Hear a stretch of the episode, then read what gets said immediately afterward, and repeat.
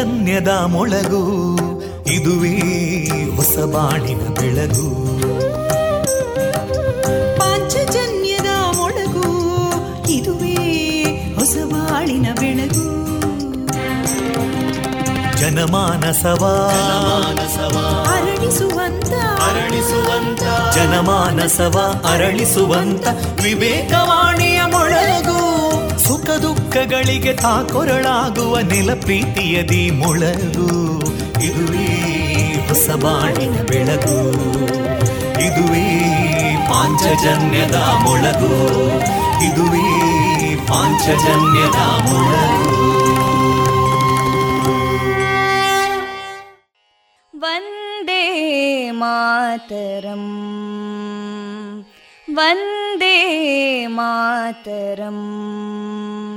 सुजलां सुफलां मलयज शीतलां सस्यश्यामलां मातरं वन्दे मातरम्। शुभ्रज्योत्स्ना पुलकितयामिनीं पुल्लकुसुमिता ध्रुमदळशोभिनीं सुहासिनीं सुमधुरभाषिणीं सुखदां वरदां मातरं वन्दे मातरम् कोटि कोटि कण्ठा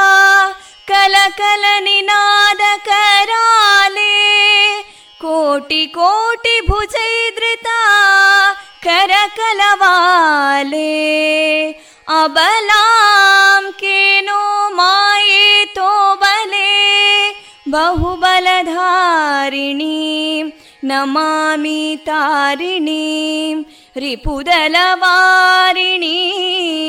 मातरं वन्दे मातरम् तुमि विद्या तुमि धर्मा तुमि हृदि तुमि मर्मा त्वं हि प्राणा शरीरे बाहुते तुमि मा शक्ति हृदये तुमि मा भक्ति तोमारयी प्रतिमा गडी मन्दिरे मन्दिरे वन्दे मातरम् त्वं हि दुर्गा दशप्रहरणधारिणीं कमलां कमलदलविहारिणीं वाणीं विद्यादायिनीं नमामि त्वां नमामि कमलाम् अमलामतुलां सुजलां सुफलां मातरं वन्दे मातरम् श्यामलां सरलां सुस्मितां भूषितां धरणीं भरणीं मातरं वन्दे मातरम् वन्दे मातरम्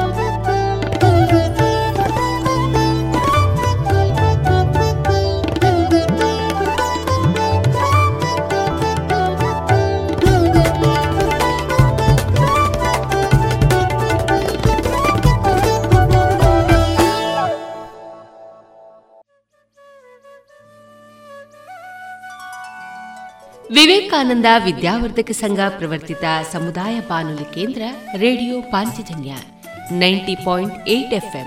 ಇದು ಜೀವ ಜೀವದ ಸ್ವರ ಸಂಚಾರ. ಪ್ರಿಯ ಕೇಳುಗರೆಲ್ಲರ ಜೊತೆಗಿನ ನನ್ನ ಧ್ವನಿ ತೇಜಸ್ವಿ ರಾಜೇಶ್.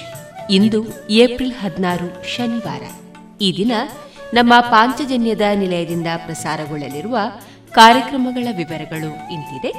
ಮೊದಲಿಗೆ ವಿವೇಕವಾಣಿ, ಭಕ್ತಿಗೀತೆಗಳು ಮಾರುಕಟ್ಟೆದಾರಣೆ ಶ್ರೀಮದ್ ಭಗವದ್ಗೀತೆಯ ಅರ್ಥಸಹಿತ ವಾಚನ, ಪುತ್ತೂರು ಶ್ರೀ ಮಹಾಲಿಂಗೇಶ್ವರ ಜಾತ್ರೋತ್ಸವದ ವಿಶೇಷ ಕಾರ್ಯಕ್ರಮ, ವೈದ್ಯ ದೇವೋಭವ ಕಾರ್ಯಕ್ರಮದಲ್ಲಿ ಹೋಮಿಯೋಪತಿ ವೈದ್ಯರಾದಂತಹ ಡಾಕ್ಟರ್ ರಮೇಶ್ ಭಟ್ ಅವರೊಂದಿಗೆ ಹೋಮಿಯೋಪತಿ ಚಿಕಿತ್ಸಾ ವೈದ್ಯಕೀಯ ಪದ್ಧತಿಗಳ ಕುರಿತು ಮಾತುಕತೆ, ವಿದ್ವಾನ್ ವಿಶ್ವನಾಥ ಭಟ್ ಖೈರಬೆಟ್ಟು ಅವರಿಂದ ಇಂದಿನ ದಿನ ವಿಶೇಷ ಹನುಮತ್ ಜಯಂತಿ ಅಂಗವಾಗಿ ಹನುಮನ ಅವತಾರದ ವರ್ಣಿಕೆ.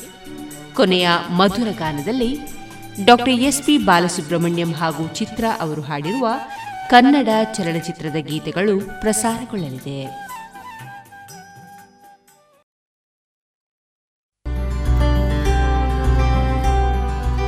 ಮಲ್ಟಿಫ್ಲೋರಾ ಮೈಕ್ರೋಫಿಲ್ಡ್ ಮೆಡಿಕೇಟೆಡ್ ನೈಸರ್ಗಿಕ ಜೇನು ಮಾಧುರಿ ಜೇನು. ಉತ್ತಮ ಆರೋಗ್ಯಕ್ಕೆ ಅಧಿಕ ಶಕ್ತಿಗೆ ಮಾಧುರಿ ಜೇನು ಸರಕಾರದಿಂದ ನೀಡುವ ಅಗ್ಮಾರ್ಕ್ ಚಿಹ್ನೆ ಪರಿಶುದ್ಧತೆಯ ಸಂಕೇತವನ್ನ ಹೊಂದಿದ ಮಾಧುರಿ ಜೇನು ಶುದ್ಧವಾದ ಜೇನು ಹಾಗೂ ಪೌಷ್ಟಿಕ ಹಣ್ಣುಗಳಿಂದ ಸಮ್ಮಿಳಿತವಾದ ಉತ್ಕೃಷ್ಟ ಆಹಾರ ಮಾಧುರಿ ಹನಿಜ ಶುದ್ಧವಾದ ಜೇನು. ಶುದ್ಧವಾದ ಜೇನು ನೈಸರ್ಗಿಕ ಬಿರಿಂಡದಿಂದ ತಯಾರಿಸಲಾದ ಸ್ವಾದಿಷ್ಟ ಪೇಯ ಮಾಧುರಿ ಹನಿ ಕೋಕಂ ಸಿರಪ್. ಜೇನು ಔಷಧಿಯಾಗಿ ನಿತ್ಯೋಪಯೋಗಿ ಹಲವಾರು ವಿಟಮಿನ್ಗಳನ್ನ, ಖನಿಜಾಂಶಗಳನ್ನ ಒಳಗೊಂಡಿದೆ. ಈ ಎಲ್ಲ ಉತ್ಪನ್ನಗಳಿಗಾಗಿ ಹಿಂದೆ ಭೇಟಿ ನೀಡಿ ರಾಷ್ಟ್ರೀಯ ಸನ್ಮಾನ ಪುರಸ್ಕಾರ, ಪ್ರಶಸ್ತಿ ಪುರಸ್ಕೃತ ದಕ್ಷಿಣ ಕನ್ನಡ ಜೇನು ವ್ಯವಸಾಯಗಾರರ ಸಹಕಾರಿ ಸಂಘ ನಿಯಮಿತ ಪುತ್ತೂರು, ಸುಳ್ಯ, ಉಡುಪಿ, ಧರ್ಮಸ್ಥಳ. ಹೆಚ್ಚಿನ ಮಾಹಿತಿಗಾಗಿ ಸಂಪರ್ಕಿಸಿ ಒಂಬತ್ತು ಆರು ಎಂಟು ಆರು ಐದು ಎರಡು ನಾಲ್ಕು ಏಳು ಎಂಟು ಎಂಟು. ಒಂಬತ್ತು ಒಂದು ನಾಲ್ಕು ಒಂದು ಸೊನ್ನೆ ಏಳು ಒಂಬತ್ತು ಆರು ಆರು ಮೂರು.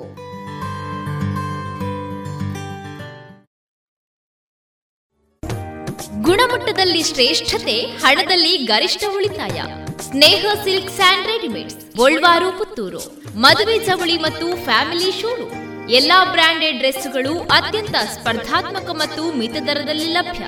Sneha silks and readymades. Shivaguru complex, Anjaneya ಮಂತ್ರಾಲಯದ ಬಳಿ ಗೋಲ್ವಾರು ಪುತ್ತೂರು. ಇದೀಗ ಮೊದಲಿಗೆ ವಿವೇಕವಾಣಿ.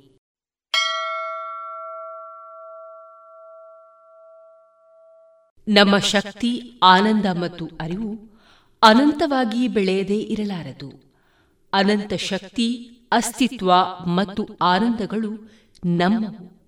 ಅವುಗಳನ್ನು ನಾವೇನು ಪಡೆದುಕೊಳ್ಳಬೇಕಾಗಿಲ್ಲ. ಅವು ನಮ್ಮದೇ ಆಗಿವೆ. ಅವನ್ನು ನಾವು ಪ್ರಕಟ ಮಾಡಿಕೊಳ್ಳಬೇಕಷ್ಟೇ. ಇದುವರೆಗೆ ವಿವೇಕವಾಣಿ ಕೇಳಿದಿರಿ.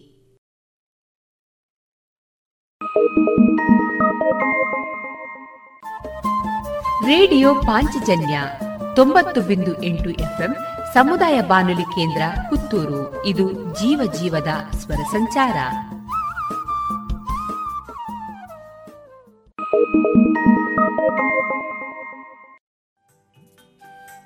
ಇನ್ನೀಗ ಶ್ರೀಯುತ ಡಾಕ್ಟರ್ ವಿದ್ಯಾಭೂಷಣ್ ಅವರ ಗಾಯನದ ಭಕ್ತಿ ಗೀತೆಗಳನ್ನು ಕೇಳೋಣ.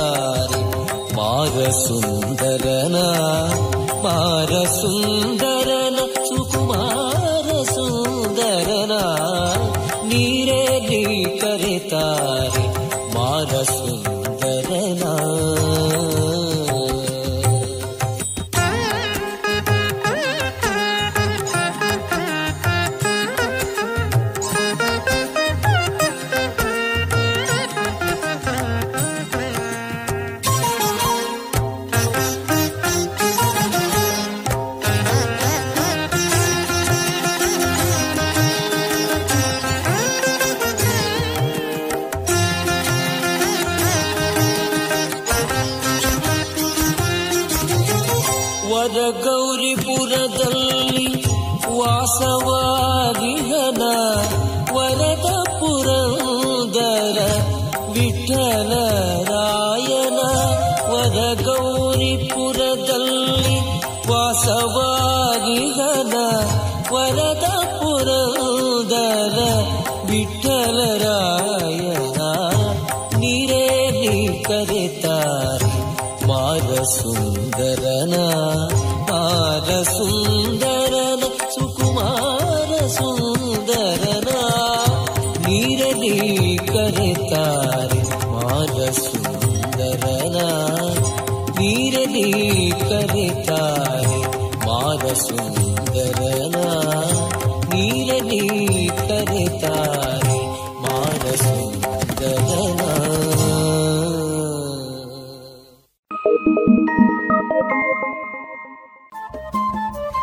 ರೇಡಿಯೋ ಪಾಂಚಜನ್ಯ ತೊಂಬತ್ತು ಬಿಂದು ಎಂಟು ಎಫ್ಎಂ ಸಮುದಾಯ ಬಾನುಲಿ ಕೇಂದ್ರ ಪುತ್ತೂರು. ಇದು ಜೀವ ಜೀವದ ಸ್ವರ ಸಂಚಾರ.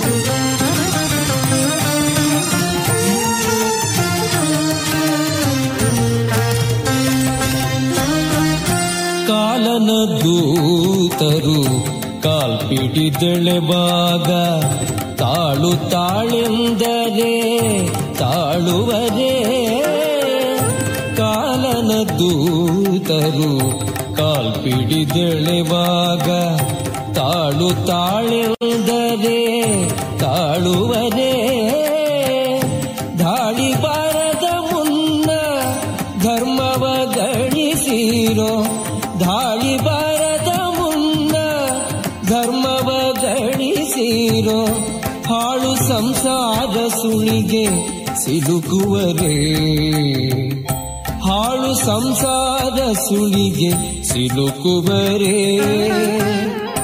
ಮಾನವ ಜನ್ಮ ದೊಡ್ಡದು. ಇದಹಾನಿ ಮಾಡಲು ಬೇಡಿ. ಹುಚ್ಚಪ್ಪಗಳಿರ ಮಾನವ ಜನ್ಮ ದೊಡ್ಡದು.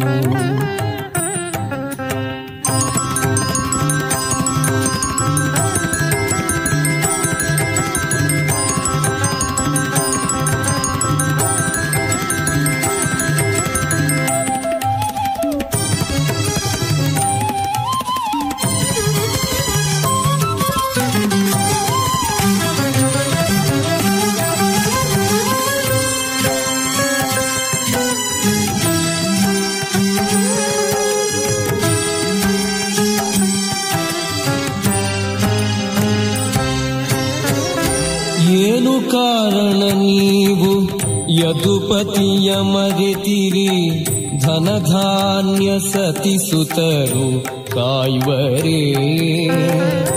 ಏನು ಕಾರಣ ನೀವು ಯದುಪತಿಯ ಮರೆತಿರಿ ಧನಧಾನ್ಯ ಸತಿ ಸುತರು ಕಾಯುವರೇ. ಇನ್ನಾದರೂ ನೀವು ಏಕಭಾವದಿಂದ ಇನ್ನಾದರೂ ನೀವು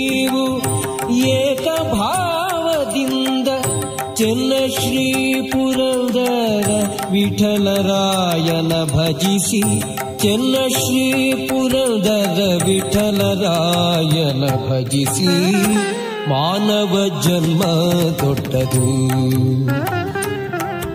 ಇದಹಾನಿ ಮಾಡಲಿ ಬೇಡಿ, ಹುಚ್ಚಪ್ಪಗಳಿರ ಮಾನವ ಜನ್ಮ ದೊಡ್ಡದು. ಇದಹಾನಿ ಮಾಡಲು ಬೇಡಿ. ಹುಚ್ಚಪ್ಪಗಳಿರ, ಮಾನವ ಜನ್ಮ ದೊಡ್ಡದು, ಮಾನವ ಜನ್ಮ ದೊಡ್ಡದು, ಮಾನವ ಜನ್ಮ ದೊಡ್ಡದು.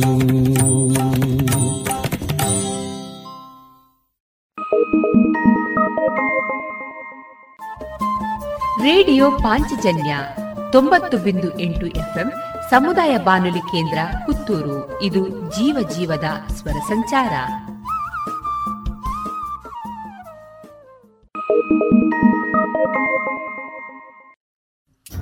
ಪುತ್ತೂರ ಒಡೆಯರ ದರ್ಶನಕ್ಕಾಗಿ ಉಳ್ಳಾಲ್ತಿ ಬಂದಿಹಳು.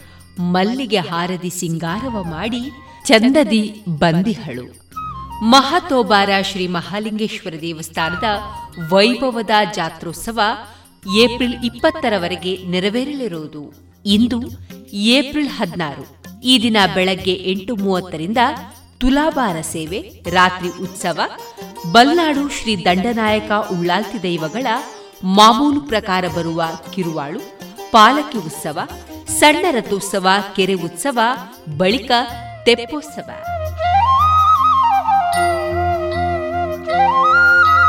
ಮಹಲಿಂಗೇಶ್ವರ ನಮೋ ನಮೋ. ಓಂ ಜಗದೀಶ್ವರನೇ ನಮೋ ನಮೋ.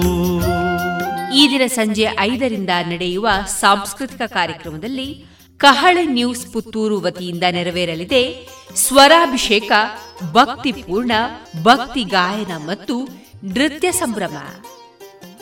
ಬನ್ನಿ ಶ್ರೀದೇವರ ಜಾತ್ರೋತ್ಸವದಲ್ಲಿ ಭಾಗವಹಿಸಿ.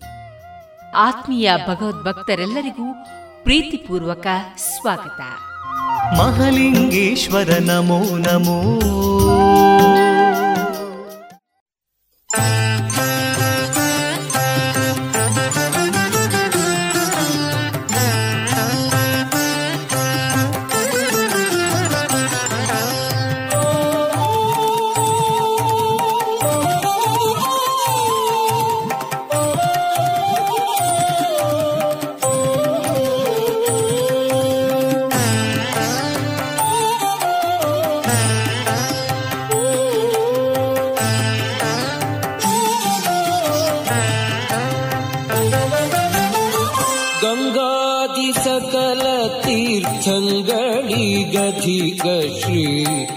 ಹರಿಯ ನಾಮ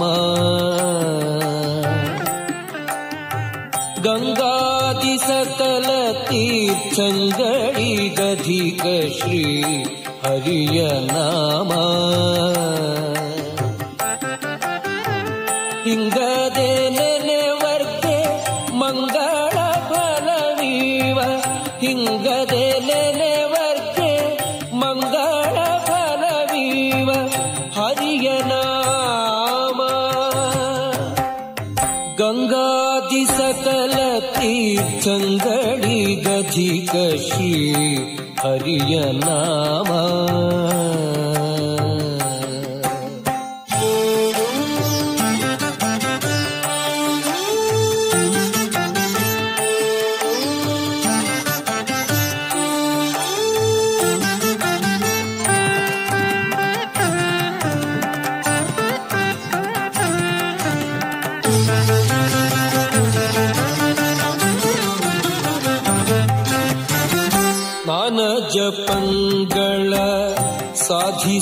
ಸಾಧಿಸದವನಿಗೆ ಹರಿಯ ನಾಮ ಸ್ನಾನ ಜಪಂಗಳ ಸಾಧಿಸದವನಿಗೆ ಹರಿಯ ನಾಮ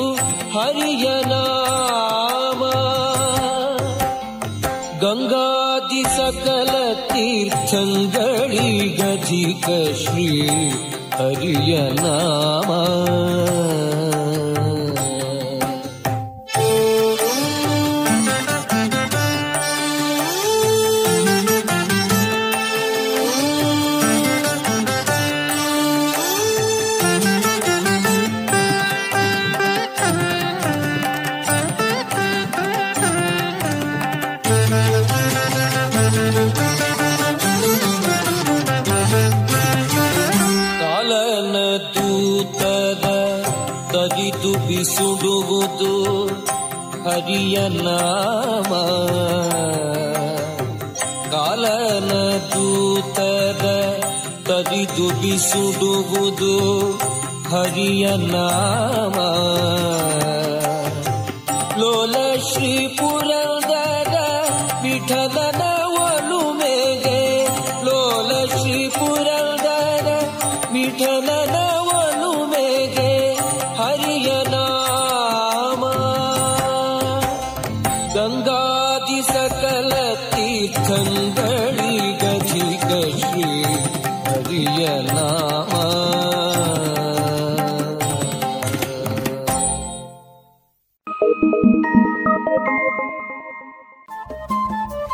ರೇಡಿಯೋ ಪಾಂಚಜನ್ಯ ತೊಂಬತ್ತು ಬಿಂದು ಎಂಟು ಎಫ್ಎಂ ಸಮುದಾಯ ಬಾನುಲಿ ಕೇಂದ್ರ ಪುತ್ತೂರು. ಇದು ಜೀವ ಜೀವದ ಸ್ವರ ಸಂಚಾರ.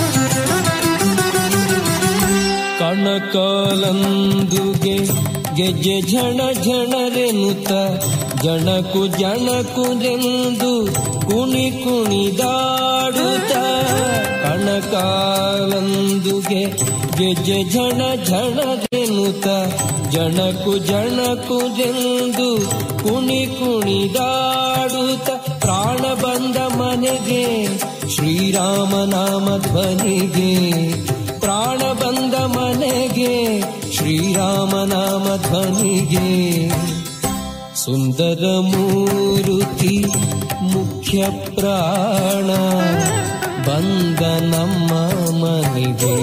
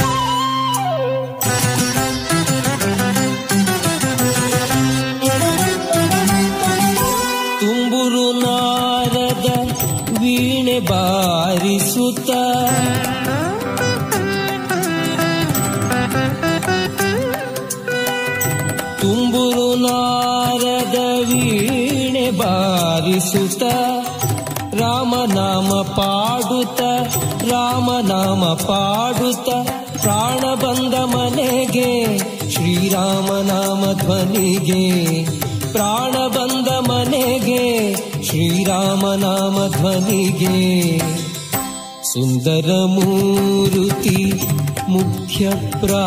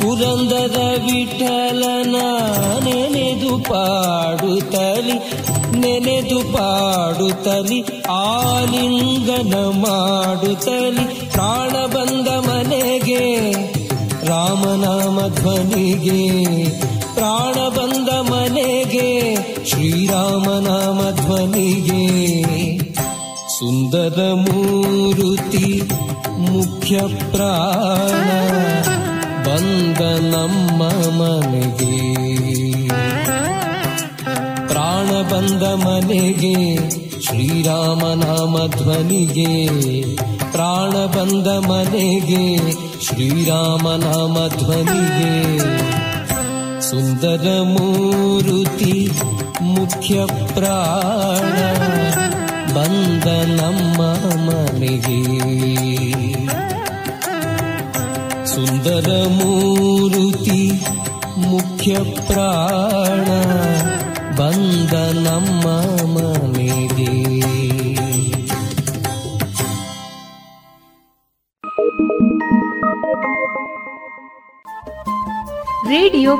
ಪಾಂಚಜನ್ಯ ತೊಂಬತ್ತು ಬಿಂದು ಎಂಟು ಎಫ್ಎಂ ಸಮುದಾಯ ಬಾನುಲಿ ಕೇಂದ್ರ ಪುತ್ತೂರು. ಇದು ಜೀವ ಜೀವದ ಸ್ವರ ಸಂಚಾರ.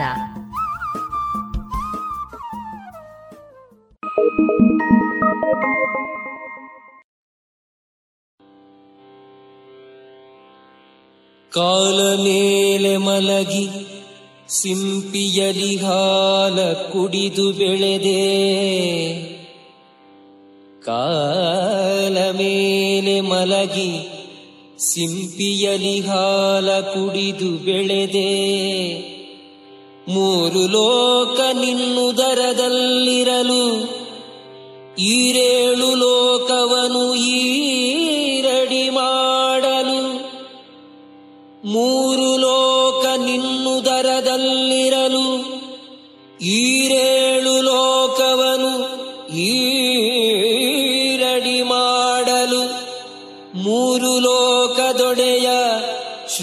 ಪುರಂದರ ವಿಠಲ. ಮೂರು ಲೋಕದೊಡೆಯ ಶ್ರೀ ಪುರಂದರ ವಿಠಲ. ನಿನ್ನ ಬಾಲಕತನ ನಮೋ ನಮೋ. ಮೂರು ಲೋಕದೊಡೆಯ ಶ್ರೀ ಪುರಂದರ ವಿಠಲ. ನಿನ್ನ ಬಾಲಕತನದ ಲೀಲೆಗೆ ನಿನ್ನ ಬಾಲಕತನದ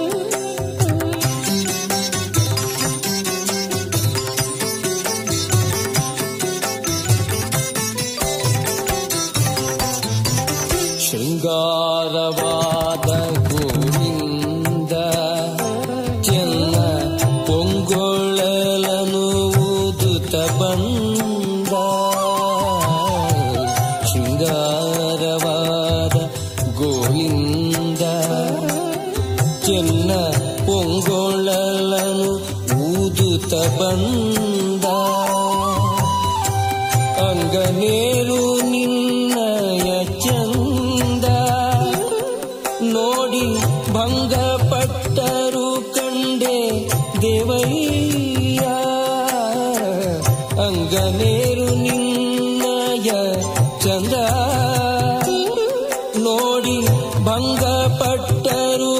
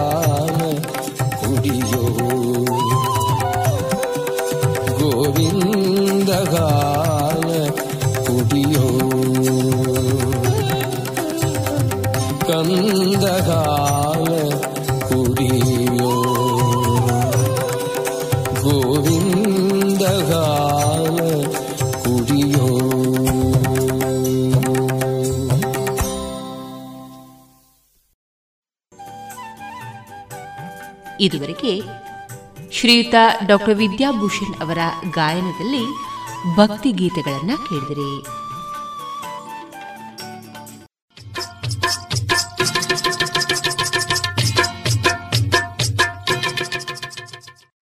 ಮಾರುಕಟ್ಟೆ ಧಾರಣೆ ಇಂತಿದೆ. ಹೊಸ ಅಡಿಕೆ ಮುನ್ನೂರ ಎಪ್ಪತ್ತ ಐದರಿಂದ ನಾಲ್ಕುನೂರ ಐವತ್ತು, ಹಳೆ ಅಡಿಕೆ ನಾಲ್ಕನೂರ ಅರವತ್ತರಿಂದ ಐನೂರ ಮೂವತ್ತು ಡಬಲ್ ಚೋಲ್ ನಾಲ್ಕುನೂರ ಅರವತ್ತರಿಂದ ಐನೂರ ಮೂವತ್ತೈದು, ಹಳೆ ಪಟೋರ ಮುನ್ನೂರ ಎಂಬತ್ತರಿಂದ ನಾಲ್ಕುನೂರ ಮೂವತ್ತು, ಹೊಸ ಪಟೋರ ಮುನ್ನೂರ ಇಪ್ಪತ್ತರಿಂದ ಮುನ್ನೂರ ಅರವತ್ತ ಐದು ಹೊಸ ಉಳ್ಳಿಗಡ್ಡೆ ನೂರ ಐವತ್ತರಿಂದ ಇನ್ನೂರ ಐವತ್ತು, ಹೊಸ ಕರಿಗೋಟು ಇನ್ನೂರರಿಂದ ಇನ್ನೂರ ಐವತ್ತ ಐದು ಕಾಳುಮೆಣಸು ಮುನ್ನೂರ ಎಂಬತ್ತರಿಂದ ಐನೂರ ಹತ್ತು, ಒಣಕೊಕ್ಕೋ ನೂರ ತೊಂಬತ್ತ ಐದರಿಂದ ಇನ್ನೂರ ಐದು ಹಸಿಕೊಕ್ಕೋ ನಲವತ್ತರಿಂದ ಅರವತ್ತ ಐದು ರಬ್ಬರ್ ಧಾರಣೆ, ಗ್ರೇಡ್ ಆರ್ಎಸ್ಎಸ್ ಫೋರ್ ನೂರ ಅರವತ್ತ ಒಂಬತ್ತು ರೂಪಾಯಿ, ಆರ್ಎಸ್ಎಸ್ ಫೈವ್ ನೂರ ಅರವತ್ತ ಮೂರು ರೂಪಾಯಿ, ಲಾಟ್ ನೂರ ಐವತ್ತ ಒಂಬತ್ತು ರೂಪಾಯಿ, ಸ್ಕ್ರ್ಯಾಪ್ ನೂರ ಎಂಟರಿಂದ ನೂರ ಹದಿನಾರು ರೂಪಾಯಿ.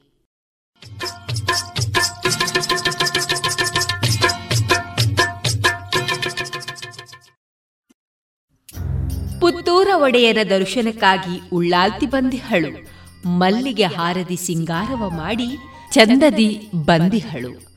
ಮಹತೋಬಾರ ಶ್ರೀ ಮಹಾಲಿಂಗೇಶ್ವರ ದೇವಸ್ಥಾನದ ವೈಭವದ ಜಾತ್ರೋತ್ಸವ ಏಪ್ರಿಲ್ ಇಪ್ಪತ್ತರವರೆಗೆ ನೆರವೇರಲಿರುವುದು.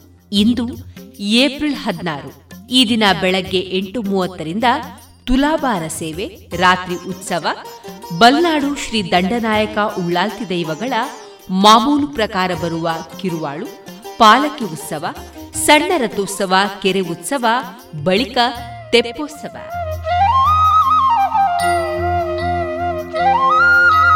ಮಹಲಿಂಗೇಶ್ವರ ನಮೋ ನಮೋ. ಓಂ ಜಗದೀಶ್ವರನೇ ನಮೋ ನಮೋ. ಈ ದಿನ ಸಂಜೆ ಐದರಿಂದ ನಡೆಯುವ ಸಾಂಸ್ಕೃತಿಕ ಕಾರ್ಯಕ್ರಮದಲ್ಲಿ ಕಹಳೆ ನ್ಯೂಸ್ ಪುತ್ತೂರು ವತಿಯಿಂದ ನೆರವೇರಲಿದೆ ಸ್ವರಾಭಿಷೇಕ, ಭಕ್ತಿಪೂರ್ಣ, ಭಕ್ತಿ ಗಾಯನ ಮತ್ತು ನೃತ್ಯ ಸಂಭ್ರಮ. ಬನ್ನಿ ಶ್ರೀದೇವರ ಜಾತ್ರೋತ್ಸವದಲ್ಲಿ ಭಾಗವಹಿಸಿ. ಆತ್ಮೀಯ ಭಗವದ್ಭಕ್ತರೆಲ್ಲರಿಗೂ ಪ್ರೀತಿಪೂರ್ವಕ ಸ್ವಾಗತ. ಮಹಲಿಂಗೇಶ್ವರ ನಮೋ ನಮೋ. ಜಿಯಲಾಚಾರ್ಯ ಜುವೆಲ್ಲರ್ಸ್ನ ಪುತ್ತೂರಿನ ಆರು ಸಾವಿರ ಸ್ಕ್ವೇರ್ ಫೀಟ್ನ ನೂತನ ಮಳಿಗೆಯಲ್ಲಿ ಎಲ್ಲಾ ಪೀಳಿಗೆಯ ಅಭಿರುಚಿಗೆ ಬೇಕಾದ ವೈವಿಧ್ಯಮಯ ಚಿನ್ನ ಬೆಳ್ಳಿ ಹಾಗೂ ವಜ್ರಾಭರಣಗಳ ವಿಶಿಷ್ಟ ಕಲೆಕ್ಷನ್. ಬನ್ನಿ ಪರಿಶುದ್ಧತೆಯ ಹೊಸ ಅನುಬಂಧ ಬೆಸೆಯೋಣ. ರುಚಿಕರ ತಿಂಡಿ ತಿನಿಸು, ಉತ್ತಮ ಗುಣಮಟ್ಟದ ಶುಚಿ ರುಚಿ ಆಹಾರ, ಪಾರ್ಸೆಲ್ ಮತ್ತು ಕ್ಯಾಟರಿಂಗ್ ವ್ಯವಸ್ಥೆಯೊಂದಿಗೆ ಕಳೆದ ನಲವತ್ತ ಎರಡು ವರ್ಷಗಳಿಂದ ಕಾರ್ಯನಿರ್ವಹಿಸುತ್ತಿದೆ ಹೋಟೆಲ್ ಹರಿಪ್ರಸಾದ್. ಗ್ರಾಹಕರ ಸೇವೆಗೆ ಸದಾ ಸಿದ್ಧ. ಇಲ್ಲೇ ಭೇಟಿ ಕೊಡಿ ಹೋಟೆಲ್ ನ್ಯೂ ಹರಿಪ್ರಸಾದ್, ಬಳುವಾರು ಪುತ್ತೂರು. ದೂರವಾಣಿ ಸಂಖ್ಯೆ ಎಂಟು ಒಂದು ಸೊನ್ನೆ ಐದು ಸೊನ್ನೆ ಮೂರು ಒಂದು ಏಳು ಒಂಬತ್ತು ಆರು.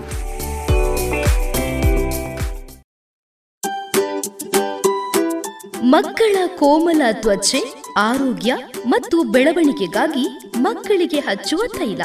ಕಳೆದ ಮೂವತ್ತು ವರ್ಷಗಳಿಂದ ಬಳಕೆಯಲ್ಲಿರುವ ಎಸ್ಟಿಪಿ ಬಾಲಚಿಂತಾಮಣಿ ತೈಲ. ಹಿಂದೆ ಖರೀದಿಸಿ ಎಸ್ಟಿಪಿ ಬಾಲಚಿಂತಾಮಣಿ ತೈಲ. ಸುಮಧುರ ಕ್ಷಣಗಳನ್ನು ಎಂದು ಅವಿಸ್ಮರಣೀಯಗೊಳಿಸಲು ಪರಿಶುದ್ಧ ಚಿನ್ನಾಭರಣಗಳು ಮುಳಿಯಾ ಜುವೆಲ್ಸ್ನಲ್ಲಿ ಎಲ್ಲಿಯೂ ಸಿಗದಂತಹ ಅತ್ಯುನ್ನತ ಡಿಸೈನ್ಸ್ ಬೇಕಾದಷ್ಟು ಕಲೆಕ್ಷನ್ಸ್ ಸೆಲೆಕ್ಷನ್ಸ್. ಚಿನ್ನ ಬೆಳ್ಳಿ ವಜ್ರಾಭರಣಗಳ ಖರೀದಿಗೆ ಭೇಟಿ ಕೊಡಿ. ಮುಳಿಯಾ ಜುವೆಲ್ಸ್ ಪುತ್ತೂರು ಮಡಿಕೇರಿ ಗೋಣಿಕೊಪ್ಪಲು ಬೆಳ್ತಂಗಡಿ ಬೆಂಗಳೂರು. ಶುದ್ಧತೆಯನ್ನು ಮೀರಿದ ಪರಿಪೂರ್ಣತೆಯಡೆಗೆ ಮಲ್ಟಿಫ್ಲೋರಾ ಮೈಕ್ರೋಫಿಲ್ಡ್ ಮೆಡಿಕೇಟೆಡ್ ನೈಸರ್ಗಿಕ ಜೇನು ಮಾಧುರಿ ಜೇನು. ಉತ್ತಮ ಆರೋಗ್ಯಕ್ಕೆ ಅಧಿಕ ಶಕ್ತಿಗೆ ಮಾಧುರಿ ಜೇನು ಸರಕಾರದಿಂದ ನೀಡುವ ಅಗ್ಮಾರ್ಕ್ ಚಿಹ್ನೆ ಪರಿಶುದ್ಧತೆಯ ಸಂಕೇತವನ್ನ ಹೊಂದಿದ ಮಾಧುರಿ ಜೇನು ಶುದ್ಧವಾದ ಜೇನು ಹಾಗೂ ಪೌಷ್ಟಿಕ ಹಣ್ಣುಗಳಿಂದ ಸಮ್ಮಿಳಿತವಾದ ಉತ್ಕೃಷ್ಟ ಆಹಾರ ಮಾಧುರಿ ಹನಿಜ ಶುದ್ಧವಾದ ಜೇನು. ಶುದ್ಧವಾದ ಜೇನು ನೈಸರ್ಗಿಕ ಬಿರಿಂಡದಿಂದ ತಯಾರಿಸಲಾದ ಸ್ವಾದಿಷ್ಟ ಪೇಯ ಮಾಧುರಿ ಹನಿ ಕೋಕಂ ಸಿರಪ್. ಜೇನು ಔಷಧಿಯಾಗಿ ನಿತ್ಯೋಪಯೋಗಿ ಹಲವಾರು ವಿಟಮಿನ್ಗಳನ್ನ, ಖನಿಜಾಂಶಗಳನ್ನ ಒಳಗೊಂಡಿದೆ. ಈ ಎಲ್ಲಾ ಉತ್ಪನ್ನಗಳಿಗಾಗಿ ಹಿಂದೆ ಭೇಟಿ ನೀಡಿ ರಾಷ್ಟ್ರೀಯ ಸನ್ಮಾನ ಪುರಸ್ಕಾರ ಪ್ರಶಸ್ತಿ ಪುರಸ್ಕೃತ ದಕ್ಷಿಣ ಕನ್ನಡ ಜೇನು ವ್ಯವಸಾಯಗಾರರ ಸಹಕಾರಿ ಸಂಘ ನಿಯಮಿತ ಪುತ್ತೂರು, ಸುಳ್ಯ, ಉಡುಪಿ ಧರ್ಮಸ್ಥಳ. ಹೆಚ್ಚಿನ ಮಾಹಿತಿಗಾಗಿ ಸಂಪರ್ಕಿಸಿ ಒಂಬತ್ತು ಆರು ಎಂಟು ಆರು ಐದು ಎರಡು ನಾಲ್ಕು ಏಳು ಎಂಟು ಎಂಟು. ಒಂಬತ್ತು ಒಂದು ನಾಲ್ಕು ಒಂದು ಸೊನ್ನೆ ಏಳು ಒಂಬತ್ತು ಆರು ಆರು ಮೂರು.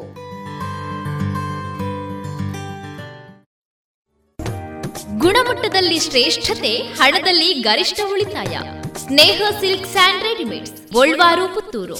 ಮದುವೆ ಚವಳಿ ಮತ್ತು ಫ್ಯಾಮಿಲಿ ಶೋರೂಮ್ ಎಲ್ಲಾ ಬ್ರಾಂಡೆಡ್ ಡ್ರೆಸ್ಗಳು ಅತ್ಯಂತ ಸ್ಪರ್ಧಾತ್ಮಕ ಮತ್ತು ಮಿತ ದರದಲ್ಲಿ ಲಭ್ಯ.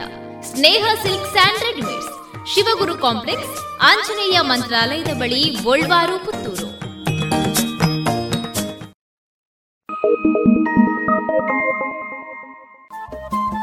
ರೇಡಿಯೋ ಪಾಂಚಜನ್ಯ ತೊಂಬತ್ತು ಬಿಂದು ಎಂಟು ಎಫ್ಎಂ ಸಮುದಾಯ ಬಾನುಲಿ ಕೇಂದ್ರ ಪುತ್ತೂರು. ಇದು ಜೀವ ಜೀವದ ಸ್ವರ ಸಂಚಾರ.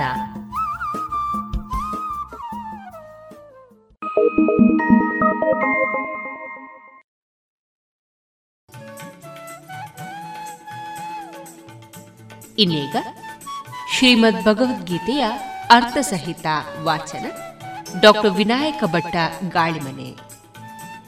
ಇದು ಸಂಸ್ಕೃತ ವಿಭಾಗ ಅಂಬಿಕಾ ಪದವಿ ಮಹಾವಿದ್ಯಾಲಯ ಬಪ್ಪಳಿಗೆ ಪುತ್ತೂರು. ಇದರ ಪ್ರಸ್ತುತಿ.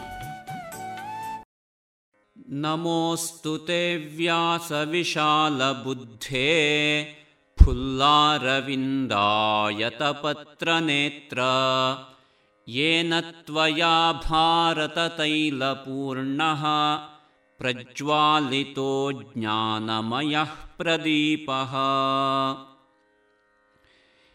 ಧ್ಯಾನ ಶ್ಲೋಕದಲ್ಲಿ ಎರಡನೇ ಶ್ಲೋಕ ಇದು ಇದರಲ್ಲಿ ವ್ಯಾಸರ ಅಮಿತವಾದಂತಹ ತೇಜಃಪೂರ್ಣವಾದಂತಹ ಮೇಧಾಶಕ್ತಿಯನ್ನು ವಿಶೇಷವಾಗಿ ವರ್ಣಿಸಲಾಗಿದೆ ಇದರ ಅರ್ಥ ಹೀಗಿದೆ.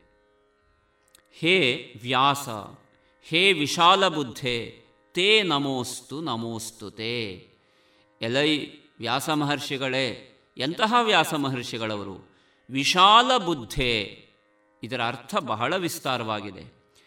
ವ್ಯಾಸರ ಬುದ್ಧಿ ಎಷ್ಟು ವಿಶಾಲವಾದದ್ದು ಅಂತಂದರೆ, ವೇದಗಳು ವಿಭಕ್ತವಾಗುವಷ್ಟು ಆ ಬುದ್ಧಿ ವಿಸ್ತೃತತೆಯನ್ನು ಪಡೆದುಕೊಂಡಿತು.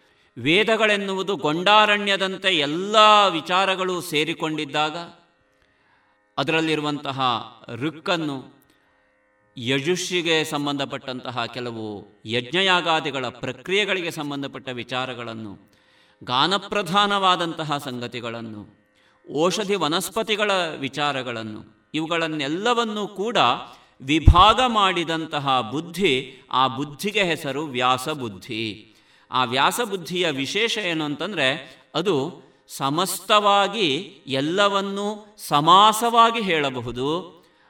ಸಮಸ್ತವಾಗಿ ಸಮಾಸವಾದಂತಹ ಚಿಂತನೆಯನ್ನು ವಿಸ್ತಾರಗೊಳಿಸಬಹುದು. ಇಂತಹ ಬುದ್ಧಿಗೆ ವ್ಯಾಸಬುದ್ಧಿ. ಹಾಗಾಗಿ ಇಲ್ಲಿ ಮಹಾಭಾರತವನ್ನು ರಚನೆ ಮಾಡಿದ.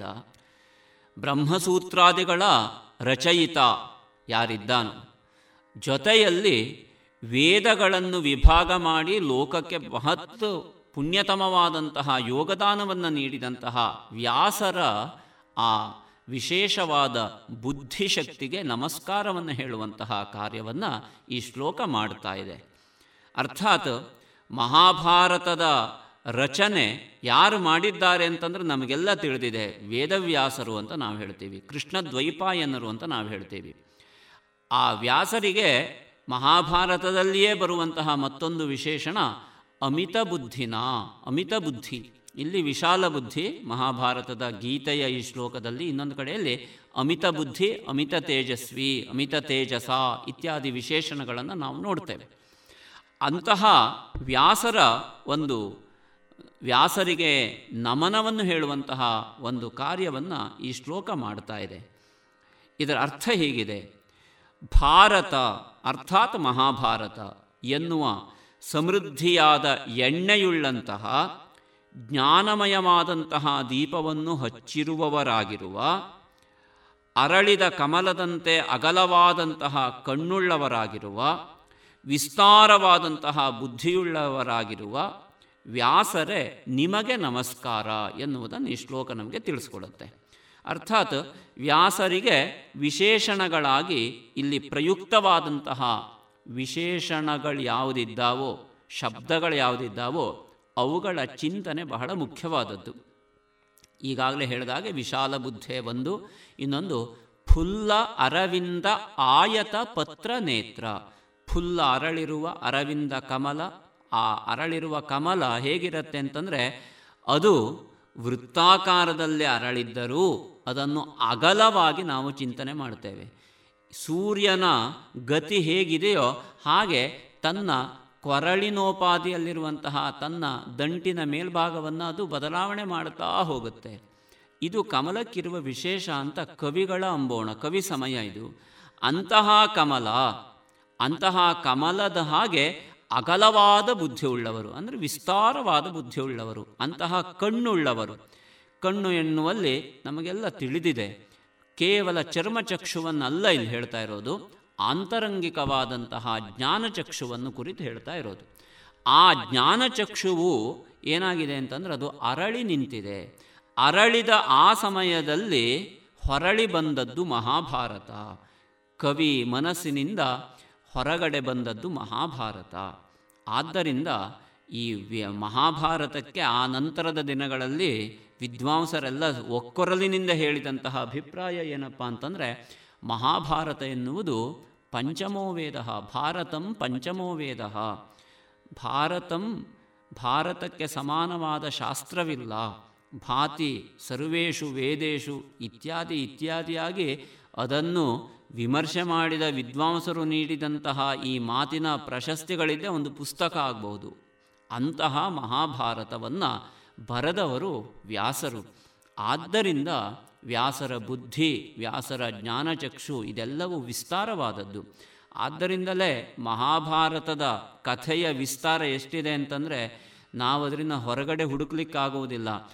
ಆಂತರಂಗಿಕವಾಗಿ ನಮ್ಮ ಒಳಗನ್ನು ನಾವು ನೋಡಿಕೊಂಡಷ್ಟು ನೋಡಿಕೊಂಡಷ್ಟು ಮಹಾಭಾರತ ತೆರೆದುಕೊಳ್ತಾ ಹೋಗುತ್ತೆ. ಅಂತರಂಗದ ಆ ದರ್ಶನದೊಂದಿಗೆ ಬಹಿರಂಗದ ಜೀವ ಮತ್ತು ಜೀವನದ ದರ್ಶನವನ್ನು ಮಾಡಿಸ್ತದೆ. ಅದು ಮಹಾಭಾರತ ಅಂತ ಹೇಳಲ್ಪಟ್ಟಿದೆ.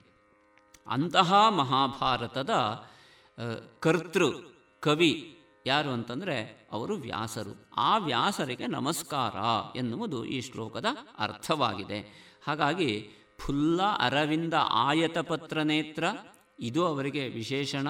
ಆಮೇಲೆ ಭಾರತ ತೈಲಪೂರ್ಣ ಜ್ಞಾನಮಯ ಪ್ರದೀಪ ಪ್ರಜ್ವಾಲಿತ. ಉರಿಸಿದ್ದು ಅಂತ, ಉರಿಯುವುದು ಮತ್ತು ಉರಿಸುವುದು ಅಂತ ಎರಡಿದೆ. ಉರಿಯುವುದು ಸ್ವಯಂ ಪ್ರಭೆ, ಉರಿಸುವುದು ಇನ್ನೊಬ್ಬರು ಆ ಬೆಳಕನ್ನು ಹತ್ತಿಸಿದರು, ಹೊತ್ತಿಸಿದರು ಎನ್ನುವುದಾಗಿ ನಾವು ಹೇಳ್ತೇವೆ. ಇಲ್ಲಿ ವ್ಯಾಸರ ಆ ಕಾರ್ಯವನ್ನು ಮಾಡಿದ್ದಾರೆ. ಈ ಯಾವ ಕಾರ್ಯ ಅಂತಂದರೆ ಭಾರತವೆನ್ನುವ ಸಮೃದ್ಧಿಯಾದ ಎಣ್ಣೆಯುಳ್ಳ. ಮಹಾಭಾರತದ ಕಥೆ ಎನ್ನುವುದು ಎಣ್ಣೆ. ಆ ಎಣ್ಣೆ ಇದ್ದ ಕಾರಣದಿಂದ ಉರಿಸಿದ ದೀಪ, ಆ ಎಣ್ಣೆಯಿಂದ ಉರಿಸಿದ ದೀಪ, ಆ ಎಣ್ಣೆಯಿಂದ ಉರಿದ ದೀಪ ಯಾವುದು ಅಂತಂದರೆ ಅದು ಜ್ಞಾನವೆನ್ನುವ ದೀಪ, ಜ್ಞಾನಮಯವೆನ್ನುವ ದೀಪವನ್ನು ಅವರು ಹಚ್ಚಿ ಉರಿಸಿದ್ದಾರೆ. ಆ ಮುಖೇನ ಲೋಕಕ್ಕೆಲ್ಲ ಬೆಳಕನ್ನು ಕೊಟ್ಟಿದ್ದಾರೆ. ಆ ಕಾರಣದಿಂದ ವ್ಯಾಸರಿಗೆ ನಮಸ್ಕಾರ ಎನ್ನುವುದು ಇಲ್ಲಿ ವಿಶೇಷವಾಗಿ ಗಮನಾರ್ಹವಾದ ಸಂಗತಿ. ಇದು ಆದ ಮೇಲೆ ಮೂರನೆಯ ಶ್ಲೋಕ, ಈ ಮಹಾಭಾರತದ ಭಗವದ್ಗೀತೆಯ ಅತ್ಯಂತ ನಿರ್ಣಾಯಕವಾದಂತಹ ಪಾತ್ರ ಅಂತ ನಾವು ಗಮನಿಸಬಹುದಾದ ಭಗವಾನ್ ಎನ್ನುವಂತಹ ನೆಲೆಯಲ್ಲಿಯೇ ತೆರೆದುಕೊಂಡಂತಹ ಕೃಷ್ಣನ ಕುರಿತಾಗಿರುವಂತಹದ್ದು. ಕೃಷ್ಣನಿಗೆ ನಮಸ್ಕಾರವನ್ನು ಹೇಳುವುದು. ಶ್ಲೋಕ ಹೀಗಿದೆ. ಪ್ರಪನ್ನ ಪಾರಿಜಾತಾಯ ತೋತ್ರವೇತ್ರೈಕಪಾಣಯೇ ಜ್ಞಾನಮುದ್ರಾಯ ಕೃಷ್ಣಾಯ ಗೀತಾಮೃತದುಹೇ ನಮಃ ಶಬ್ದಗಳನ್ನು ನಾವು ಗಮನಿಸಿದ್ರೆ ಗೊತ್ತಾಗುತ್ತೆ ಪ್ರಪನ್ನ ಪಾರಿಜಾತಾಯ ತೋತ್ರ ವೇತ್ರ ಏಕಪಾಣಯೇ ಜ್ಞಾನಮುದ್ರಾಯ ಕೃಷ್ಣಾಯ ಗೀತಾ ಅಮೃತ ದುಹೇ ನಮಃ ಕೃಷ್ಣನಿಗೆ ನಮಸ್ಕಾರ ಎನ್ನುವುದು ಒಟ್ಟು ಆಶಯವಾಗಿ ಈ ಶ್ಲೋಕದಲ್ಲಿ ಕಂಡು ಬರುತ್ತದೆ. ಎಂತಹ ಕೃಷ್ಣ ಎನ್ನುವುದನ್ನು ಸಮಗ್ರವಾದ ಶ್ಲೋಕದ ಆ ಉಳಿದ ಶಬ್ದಗಳು ನಮಗೆ ತಿಳಿಸಿಕೊಡುತ್ತೆ. ಅದರಿಂದ ಆಶಯವನ್ನು ನಾವು ಅರ್ಥ ಮಾಡಿಕೊಳ್ಳಬಹುದಾಗುತ್ತದೆ. ಇದರ ಅರ್ಥ ಹೀಗಿದೆ. ಪ್ರಪನ್ನ ಪಾರಿಜಾತಾಯ. ಪ್ರಪನ್ನ ಅಂತಂದರೆ ಶರಣಾಗತರು. ಕೃಷ್ಣ ನೀನೇ ಗತಿ ನೀನೇ ಮತಿ ಎನ್ನುವ ಹಾಗೆ ಯಾರು ಕೃಷ್ಣನಿಗೆ ಸಂಪೂರ್ಣವಾಗಿ ಶರಣಾಗ್ತಾರೋ ಅವರಿಗೆ ಕೃಷ್ಣ ಹೇಗೆ ಅಂತಂದರೆ ಕಲ್ಪವೃಕ್ಷವಾಗುತ್ತಾನೆ. ಕಲ್ಪವೃಕ್ಷ ಅಂದರೆ ಕೇಳಿದ್ದನ್ನೆಲ್ಲ ಕೊಡುತ್ತಾನೆ. ಅರ್ಥಾತ್ ಮಾಮೇಕಂ ಶರಣಂ ವ್ರಜ ಅಂತ ಮುಂದೆ ಬರಬಹುದಾದಂತಹ ಗೀತೆಯ ಶ್ಲೋಕದ ಅರ್ಥದಂತೆ ಇಲ್ಲಿ ನಮಗೆ ತಿಳಿದು ಬರುತ್ತೆ, ಶರಣರಿಗೆ ಕಲ್ಪವೃಕ್ಷನಾದವನು. ಆಮೇಲೆ ತೋತ್ರ ವೇತ್ರ ಏಕಪಾಣಯೇ, ಜ್ಞಾನೋಪದೇಶ ಮಾಡುವುದಕ್ಕೆ ಸಿದ್ಧನಾದಂತಹ ಕೃಷ್ಣ ಅದನ್ನು ತನ್ನ ಕೈಯ ಹಸ್ತ ಸಾಮುದ್ರಿಕೆಯಿಂದ ತೋರಿಸುವವನ ಹಾಗೆ. ತೋತ್ರ, ವೇತ್ರ, ಏಕಪಾಣಿ. ಕೈಯಲ್ಲಿ ಏನೇನನ್ನು ಹಿಡಿದಿದ್ದಾನೆ ಅಂತಂದರೆ ಅವನು ಈ ಎರಡನ್ನೂ ಧರಿಸಿದ್ದಾನೆ ಅಂತ ಹೇಳ್ತಾರೆ. ಒಂದೇ ಕೈಯಲ್ಲಿ ಚಮ್ಮಟಿಗೆಯನ್ನೂ ಧರಿಸಿದ್ದಾನೆ, ಆಮೇಲೆ ಕುದುರೆಗಳ ವಾಘೆ, ಹಗ್ಗ ಅಂತ ಏನು ಹೇಳ್ತೀವಿ? ಕುದುರೆಗಳನ್ನು ನಿಯಂತ್ರಿಸುವಂತಹ ಹಗ್ಗವನ್ನು ಧರಿಸಿದ್ದಾನೆ. ಇದೆರಡೂ ಒಂದೇ ಕೈಯಲ್ಲಿದೆ ಎನ್ನುವುದೇ ವಿಶೇಷ.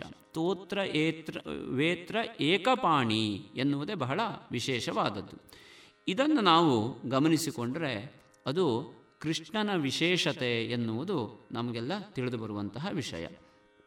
ತೋತ್ರ, ವೇತ್ರ, ಏಕಪಾಣಯೇ. ಅವನೊಬ್ಬ ಮಹಾತ್ಮ ಎನ್ನುವುದನ್ನು ಈ ಶಬ್ದ, ಈ ವಿಶೇಷಣ ನಮಗೆ ತಿಳಿಸ್ಕೊಡುತ್ತೆ. ಆ ನಂತರ ಅವನು ಹಿಡಿದಂತಹ ಯಾವ ಚಮ್ಮಟಿಕೆ ಮತ್ತು ಯಾವ ಕುದುರೆಗಳ ನಿಯಂತ್ರಣದ ಹಗ್ಗ ಇದೆ. ಎರಡೂ ಕೂಡ ಕುದುರೆಯನ್ನೇ ನಿಯಂತ್ರಿಸುವುದಕ್ಕೆ ಮತ್ತು ಕುರು, ಕುದುರೆಯನ್ನು ಹುರಿದುಂಬಿಸುವುದಕ್ಕೆ ಇರುವಂತಹದ್ದು ಅಂತ ನಮಗೆ ಗೊತ್ತಿರುವಂತಹದ್ದು. ಅದರಿಂದ ಈ ತಾತ್ವಿಕವಾದ ನೆಲೆಯಲ್ಲಿ ಇದರ ಅರ್ಥ ಏನು ಅಂತಂದರೆ ಅವನೇ ನಿಯಂತ, ನಿಯಂತ್ರಕನೂ ಹೌದು, ಅವನೇ ಪ್ರೇರಕ. ಪ್ರೇರಕನೂ ಅವನೇ, ನಿಯಂತ್ರಕನೂ ಅವನೇ. ಎರಡನ್ನೂ ಒಬ್ಬನೇ ಹೊಂದಿರುವಂತಹದ್ದಕ್ಕೆ ಭಗವಾನ್ ಎನ್ನುವಂತಹ ಹೆಸರು, ಭಗವತ್ ತತ್ವ ಅಂತ ಅದಕ್ಕೆ ಹೇಳ್ತಾರೆ ಅಂತ ತಿಳಿದವರ ಅಂಬೋಣ. ನಿಯಂತ್ರಕನಾಗಿಯೂ ಪ್ರೇರಕನಾಗಿಯೂ ಇದ್ದಾನೆ. ಒಂದು ನಿಯಂತ್ರಿಸೋದು, ಇನ್ನೊಂದು ಪ್ರೇರಣೆ ನೀಡೋದು. ಚಮ್ಮಟಿಕೆಯಿಂದ ಆತ ಪ್ರೇರಣೆ ನೀಡಿದರೆ ಕುದುರೆಗಳಿಗೆ ಕಟ್ಟಿದಂತಹ ಹಗ್ಗದಿಂದ ಅದನ್ನು ನಿಯಂತ್ರಿಸ್ತಾನೆ. ಅದನ್ನೇ ಇಂದ್ರಿಯಾಣಿ ಹಯಾನಾಹುಹು, ವಿಷಯಾನ್ ತೇಷು ಗೋಚರಾನ್ ಇತ್ಯಾದಿಯಾಗಿ ಕಠೋಪನಿಷತ್ ಹೇಳುತ್ತೆ. ಅರ್ಥಾತ್ ಇಂದ್ರಿಯಗಳೇ ಕುದುರೆಗಳು. ಕುದುರೆಗೆ ಕಟ್ಟಿದಂತಹ ಹಗ್ಗ ಯಾವುದಿದೆ, ಅದು ಅದನ್ನು ನಿಯಂತ್ರಿಸುವಂತಹದ್ದು ರಜ್ಜು ಎನ್ನುವಂತಹದ್ದು ನಿಯಂತ್ರಣವನ್ನು ಮಾಡುತ್ತದೆ ಇತ್ಯಾದಿಯಾಗಿ ಆತ್ಮಾನಂ ರಥಿನಂ ವಿಧಿ ಆತ್ಮವೇ ರಥಿ, ಬುದ್ಧಿ ಸಾರಥಿ ಈ ರೀತಿಯಾಗಿ ರಥರೂಪಕದಲ್ಲಿ ಕಠೋಪನಿಷತ್ ಇದೇ ವಿಚಾರವನ್ನು ವಿಸ್ತಾರವಾಗಿ ಹೇಳುತ್ತೆ. ಆದ್ದರಿಂದ ತೋತ್ರವೇತ್ರಗಳನ್ನು ಒಂದೇ ಕೈಯಲ್ಲಿ ಧರಿಸಿದ್ದಾನೆ ಹೇಳುವುದು ಅತ್ಯಂತ ಮುಖ್ಯವಾದಂತಹ ಸಂಗತಿ ಎನ್ನುವುದನ್ನು ನಾವಿಲ್ಲಿ ಅರ್ಥ ಮಾಡಿಕೊಳ್ಬೇಕು. ಇಂತಹ ಭಗವಂತ ಶ್ರೀಕೃಷ್ಣ ಯಾರಿದ್ದಾನೆ? ಆತನಿಗೆ ನಮಸ್ಕಾರ ಅಂತ ಆ ಶ್ಲೋಕ ಹೇಳುತ್ತದೆ. ಮುಂದಿನ ಶ್ಲೋಕ ಭಗವದ್ಗೀತೆಗೆ ಉಪನಿಷತ್ ಎನ್ನುವಂತಹ ಒಂದು ಸಮಾನಾಧಿಕರಣವಾಗಿ ಸಮಾನಾಧಿಕರಣ್ಯ ನ್ಯಾಯೇನ ಅದನ್ನು ಹೇಳ್ತಾರೆ. ಪುಷ್ಪಿಕಾ ವಾಕ್ಯ ಅಂತ ಗೀತೆಯ ಕೊನೆಯಲ್ಲಿ ಬರುವಂತಹ ವಾಕ್ಯ ಏನಿದೆ? ಓಂ ತತ್ಸದಿತಿ ಪ್ರತಿ ಅಧ್ಯಾಯದ ಕೊನೆಯಲ್ಲಿ ಬರುತ್ತೆ. ಶ್ರೀಮದ್ ಭಗವದ್ಗೀತಾಸು ಉಪನಿಷತ್ಸು ಅಂತ. ಇಲ್ಲಿ ಹೇಳಿದಂತಹ ಅಭಿಪ್ರಾಯ ಏನು ಅಂತಂದರೆ ಗೀತೆ ಎನ್ನುವುದು ಒಂದು ಉಪನಿಷತ್ತು ಗೀತೋಪನಿಷತ್ ಅಂತ ಹೇಳಬಹುದು ಅಂತ. ಮುಂದಿನ ಶ್ಲೋಕ ಇದಕ್ಕೆ ನಮಗೆ ಒಂದು ಅತ್ಯಂತ ಅಧಿಕೃತವಾದಂತಹ ಒಂದು ಮಾಹಿತಿಯಾಗಿ ನಮಗೆ, ಆ ಅರ್ಥ ಕೊಡುವಂತಹ ಕೆಲಸವನ್ನು ಮಾಡ್ತಾ ಇದೆ. ಶ್ಲೋಕ ಹೀಗಿದೆ, ಸರ್ವೋಪನಿಷದೋ ಗಾವಹ ದೋಗ್ಧಾ ಗೋಪಾಲನಂದನ ಪಾರ್ಥೋ ವತ್ಸುಧೀರ್ಭೋಕ್ತಾ ದುಗ್ಧಂಗೀತಾಮೃತಂ ಮಹತ್. ಶಬ್ದಗಳನ್ನು ನೋಡೋಣ. ಸರ್ವ ಉಪನಿಷದ, ಗಾವ ದೋಗ್ಧ ಗೋಪಾಲನಂದನ, ಪಾರ್ಥ, ವತ್ಸ, ಸುಧೀ, ಭೋಕ್ತ, ದುಗ್ಧಂ, ಗೀತಾಮೃತಂ, ಮಹತ್. ಇದರ ಅರ್ಥ ಹೀಗಿದೆ? ಇಲ್ಲಿ ಉಪನಿಷತ್ತುಗಳು ಸರ್ವ ಉಪನಿಷದ ಎನ್ನುವ ಶಬ್ದದಿಂದ ವಾಚ್ಯವಾದ ಅರ್ಥ ಏನಿದೆ? ಎಲ್ಲ ಉಪನಿಷತ್ತುಗಳು ಗಾವಹ, ಆಕಳುಗಳು. ಉಪನಿಷತ್ತುಗಳೆಲ್ಲ ಆಕಳುಗಳು.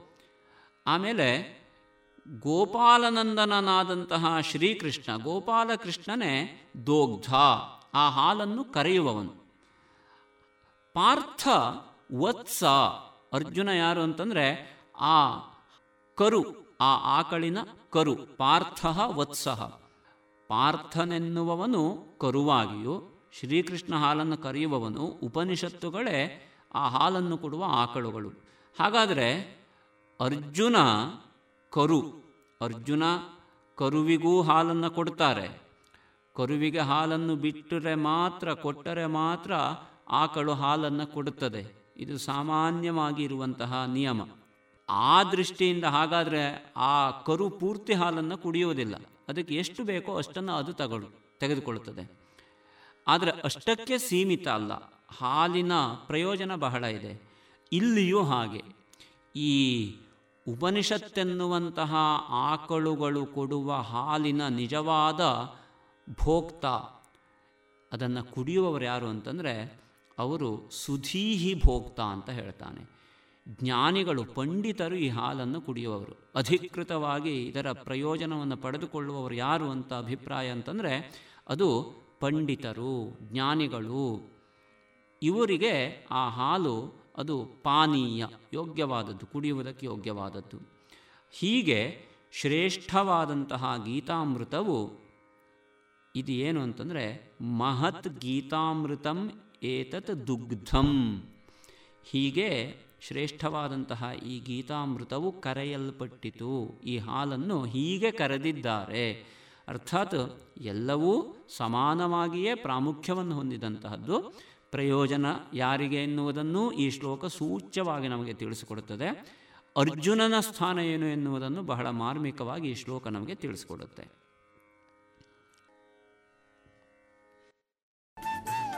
ಇದುವರೆಗೆ ಡಾಕ್ಟರ್ ವಿನಾಯಕ ಭಟ್ಟ ಗಾಳಿಮನೆ ಅವರಿಂದ ಶ್ರೀಮದ್ ಭಗವದ್ಗೀತೆಯ ಅರ್ಥಸಹಿತ ವಾಚನವನ್ನ ಕೇಳಿದಿರಿ. ಗುಣಮಟ್ಟದಲ್ಲಿ ಶ್ರೇಷ್ಠತೆ, ಹಣದಲ್ಲಿ ಗರಿಷ್ಠ ಉಳಿತಾಯ. Sneha silk and readymade Golwar, Puttur. ಮದುವೆ ಚವಳಿ ಮತ್ತು ಫ್ಯಾಮಿಲಿ ಶೋರೂಮ್. ಎಲ್ಲಾ ಬ್ರಾಂಡೆಡ್ ಡ್ರೆಸ್ಗಳು ಅತ್ಯಂತ ಸ್ಪರ್ಧಾತ್ಮಕ ಮತ್ತು ಮಿತ ದರದಲ್ಲಿ ಲಭ್ಯ. Sneha silks and readymades Shivaguru complex Anjaneya ಮಂತ್ರಾಲಯದ ಬಳಿ ಗೋಲ್ವಾರು ಪುತ್ತೂರು.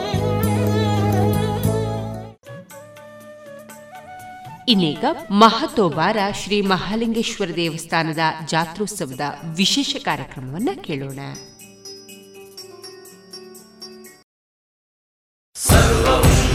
ಶಿವಮಯಂ ಸರ್ವಂ ಹರಮಯಂ ಸರ್ವಂ ಶಿವಮಯಂ. ಪುತ್ತೂರು ತಾಲೂಕಿನ ಪುತ್ತೂರು ಪೇಟೆಯ ಹೃದಯ ಭಾಗದಲ್ಲಿರುವ ಹತ್ತೂರ ಒಡೆಯ ಸರ್ವಾಭಿಷ್ಟ ಪ್ರದಾಯಕನೆಂದು ಪ್ರಸಿದ್ಧವಾದ ಮಹತೋಬಾರ ಶ್ರೀ ಮಹಾಲಿಂಗೇಶ್ವರ ದೇವಾಲಯವು ಬಹಳ ಪ್ರಾಚೀನವು ಕಾರಣಿಕವುಳ್ಳದ್ದು ಆಗಿರುತ್ತದೆ. ಜಾತಿ, ಮತ, ಪಂಥಗಳ ಭೇದ ಭಾವವಿಲ್ಲದೆ ಪುತ್ತೂರಿನ ಸಮಸ್ತರ ಮನದಾಳದಲ್ಲಿ ನೆಲೆಯೂರಿದಾತ ಈತ. ಕಾಶಿ ವಿಶ್ವನಾಥ ಕ್ಷೇತ್ರಕ್ಕೆ ಇರುವ ಖ್ಯಾತಿ ಪುತ್ತೂರಿಗೂ ಇರುವಂತೆ ಮಾಡಿದ ಮಹಾದೇವನಿರುವ ಈ ದೇವಾಲಯ ಊರಿನ ಇತಿಹಾಸವನ್ನ ಹೇಳಬಲ್ಲ ಐತಿಹಾಸಿಕ ನೆಲೆ. ದೇವಾಲಯವು ಊರಿನ ಸಂಸ್ಕೃತಿಯ ಪ್ರತೀಕವೂ ಹೌದು. ನಂಬಿ ಬರುವ ಭಕ್ತರಿಗೆ ಮನಶಾಂತಿ ನೀಡುವ ಪವಿತ್ರ ತಾಣವೂ ಹೌದು. ಜನತಾ ಸನ್ನಿಧಾನಂ ಸಾನ್ನಿಧ್ಯಂ ಎನ್ನುವಂತೆ ಇಲ್ಲಿ ಪ್ರತಿದಿನ ಸೇರುವ ಭಕ್ತಾದಿ ಜನರ ಪ್ರಾರ್ಥನೆಯಿಂದ ದೇವಳದ ಸಾನ್ನಿಧ್ಯ ವೃದ್ಧಿಯೂ ಆದ್ದರಿಂದ ಭಕ್ತ ಜನರ ಸಂಕಲ್ಪವೂ ಈಡೇರುತ್ತದೆ. ಈ ದೇವಾಲಯವು ಉತ್ತಮ ಸಂಸ್ಕಾರ ಕೊಡುವ ಕೇಂದ್ರವೂ ಹೌದು.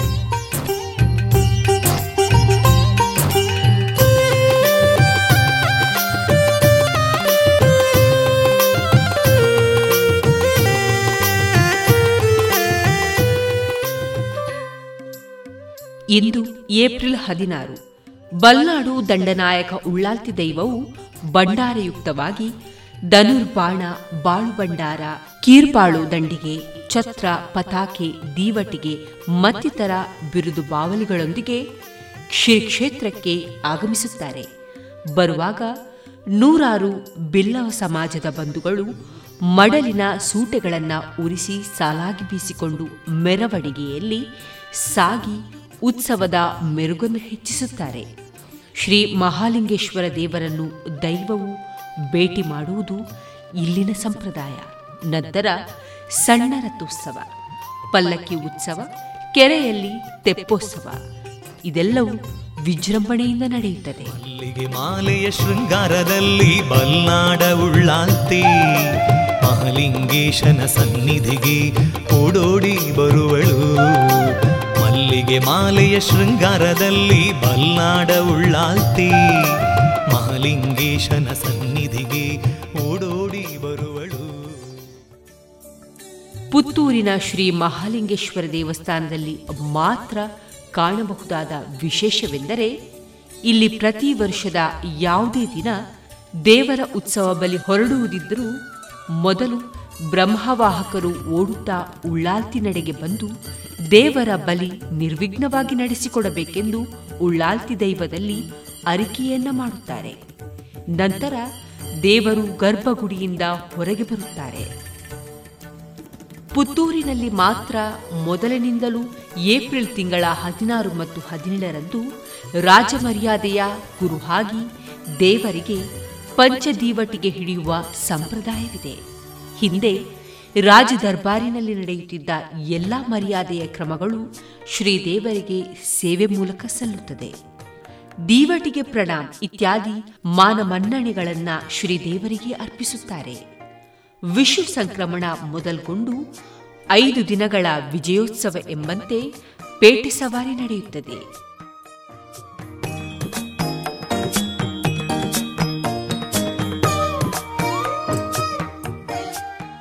ಈ ದಿನ ಅಂದಾಜು ಬೆಳಗ್ಗೆ ನಾಲ್ಕು ಗಂಟೆಗೆ ದೀಪ ಬಲಿ ಆದ ಬಳಿಕ ಸೂರ್ಯೋದಯದ ಮೊದಲು ಬಲಿ ಮುಗಿಸಿ ಶ್ರೀದೇವರು ಗರ್ಭಗೃಹಕ್ಕೆ ತೆರಳುತ್ತಾರೆ. ಮುಂದೆ ಬೆಳಗ್ಗಿನ ನಿತ್ಯ ಬಲಿಗಳು, ರಾತ್ರಿ ಉತ್ಸವ, ಈ ದಿನ ಉಡಿಕೆ ಸುತ್ತು, ಚೆಂಡೆ ಸುತ್ತುಗಳಿಗೆ ಎರಡು ಜನ ನಂಬೀಶರು ಪಂಚದೀವಟಿಕೆಯನ್ನು ಹಿಡಿಯುತ್ತಾರೆ. ಬಲ್ನಾಡು ದಂಡನಾಯಕ ಉಳ್ಳಾಲ್ತಿ ದೈವಗಳ ಕಿರುವಾಳು ಬಂದಾಗ ವಿಜೃಂಭಣೆಯ ಮಲ್ಲಿಗೆ ಮಾಲೆಯ ಮೆರವಣಿಗೆಯಲ್ಲಿ ಸಾಗಿ ಬಂದು ದೇವಳದ ಹೊರಾಂಗಣದ ನೈಋತ್ಯ ಭಾಗದಲ್ಲಿ ಸುಮಾರು ರಾತ್ರಿ ಒಂಬತ್ತು ಗಂಟೆ ಅಂದಾಜಿಗೆ ಶ್ರೀದೇವರ ಭೇಟಿ. ಅದಾದ ಬಳಿಕ ಒಳಾಂಗಣದಲ್ಲಿ ಭಂಡಾರವನ್ನು ಇರಿಸಲಾಗುತ್ತದೆ ನಂತರ ಪಲ್ಲಕ್ಕಿ ಉತ್ಸವ, ಸಣ್ಣ ರಥೋತ್ಸವ, ಕೆರೆ ಉತ್ಸವ ಮತ್ತು ಕೆರೆಯ ನಾಲ್ಕು ಮೂಲೆಗಳಲ್ಲಿ ತಂತ್ರ ತೂಗುತ್ತಾರೆ.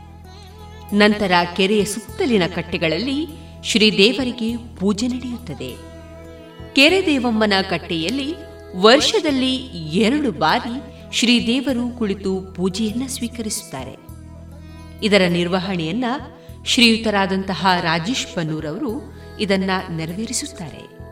ಇನ್ನೊಂದು ಪಾರ್ಶ್ವದ ಶತಮಾನದ ಇತಿಹಾಸವಿರುವ ಹೆಬ್ಬಾರರ ಕಟ್ಟೆಯಲ್ಲಿ ಶ್ರೀದೇವರು ವರ್ಷದಲ್ಲಿ ಮೂರು ಬಾರಿ ಪೂಜೆಯನ್ನ ಸ್ವೀಕರಿಸುತ್ತಾರೆ. ಕೆರೆಯ ನೀರನ್ನು ವೈದಿಕ ಕ್ರಿಯೆಯ ಮೂಲಕ ತಂತ್ರಿಗಳು ಪವಿತ್ರಗೊಳಿಸುತ್ತಾರೆ. ಎರಡು ದೋಣಿಗಳನ್ನು ಸೇರಿಸಿ ಮಾಡಿದ ತೆಪ್ಪದಲ್ಲಿ ದೇವರು ಸಾಗಿ ಅಲ್ಲಿಯೇ ಪೂಜೆ ನಡೆದು ತೆಪ್ಪೋತ್ಸವವೂ ನಡೆಯುತ್ತದೆ. ಕೆರೆ ಆಯನ ದಿನ ಮಾತ್ರ ಕೆರೆ ಮಧ್ಯದಲ್ಲಿರುವ ಕಟ್ಟೆಯಲ್ಲಿ ದೇವರನ್ನ ಕುಳ್ಳಿರಿಸಿ ಕಟ್ಟೆ ಪೂಜೆಯನ್ನು ನಡೆಸಲಾಗುತ್ತದೆ ಕೆರೆ ಆಯನದ ಬಳಿಕ ದೇಗುಲದ ಹೊರಾಂಗಣದಲ್ಲಿ ಒಂದು ಸುತ್ತಿನ ಹೂತೇರು ಉತ್ಸವ ಅಂದರೆ ಸಣ್ಣ ರಥೋತ್ಸವ ನಡೆಯುತ್ತದೆ.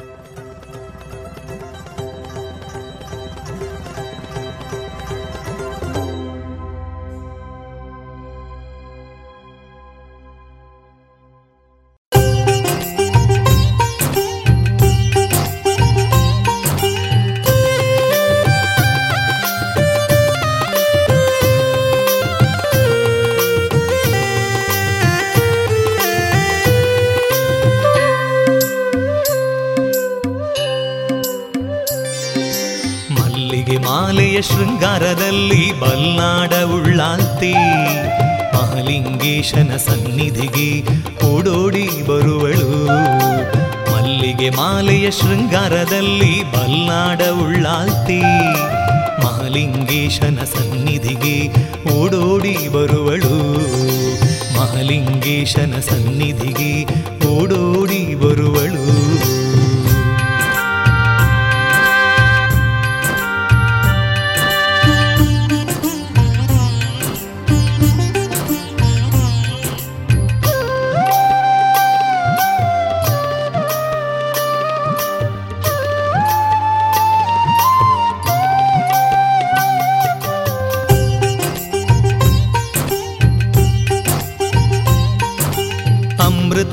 ಅಮೃತಗಳಿಗೆಯ ಭಕ್ತರ ಪ್ರಾರ್ಥನೆ ಕೇಳಿದ ಉಳ್ಳಾಲ್ತಿ, ಬಲ್ಲಾಡ ದಿವ್ಯ ಗುಡಿಯಲ್ಲಿ ಎದ್ದು ನಿಲ್ಲುವಳು.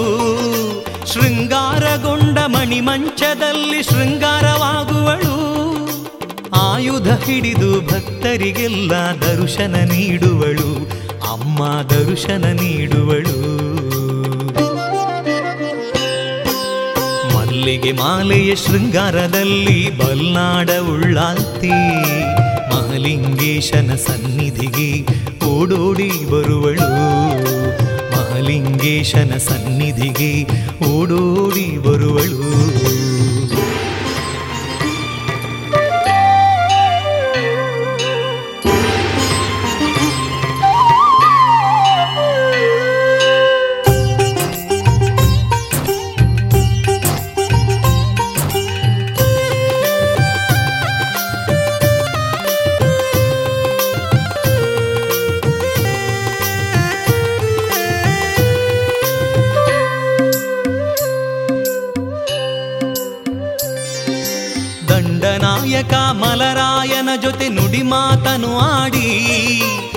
ನಾಡಿನ ದೇವರ ಕ್ಷೇತ್ರ ದೈವಗಳ ನಾಮ ಸ್ಮರಣೆ ಮಾಡಿ ವಾದ್ಯ ಸಂಗೀತ ಸಂಭ್ರಮದಲ್ಲಿ ಆವೇಶ ಭರದಿ.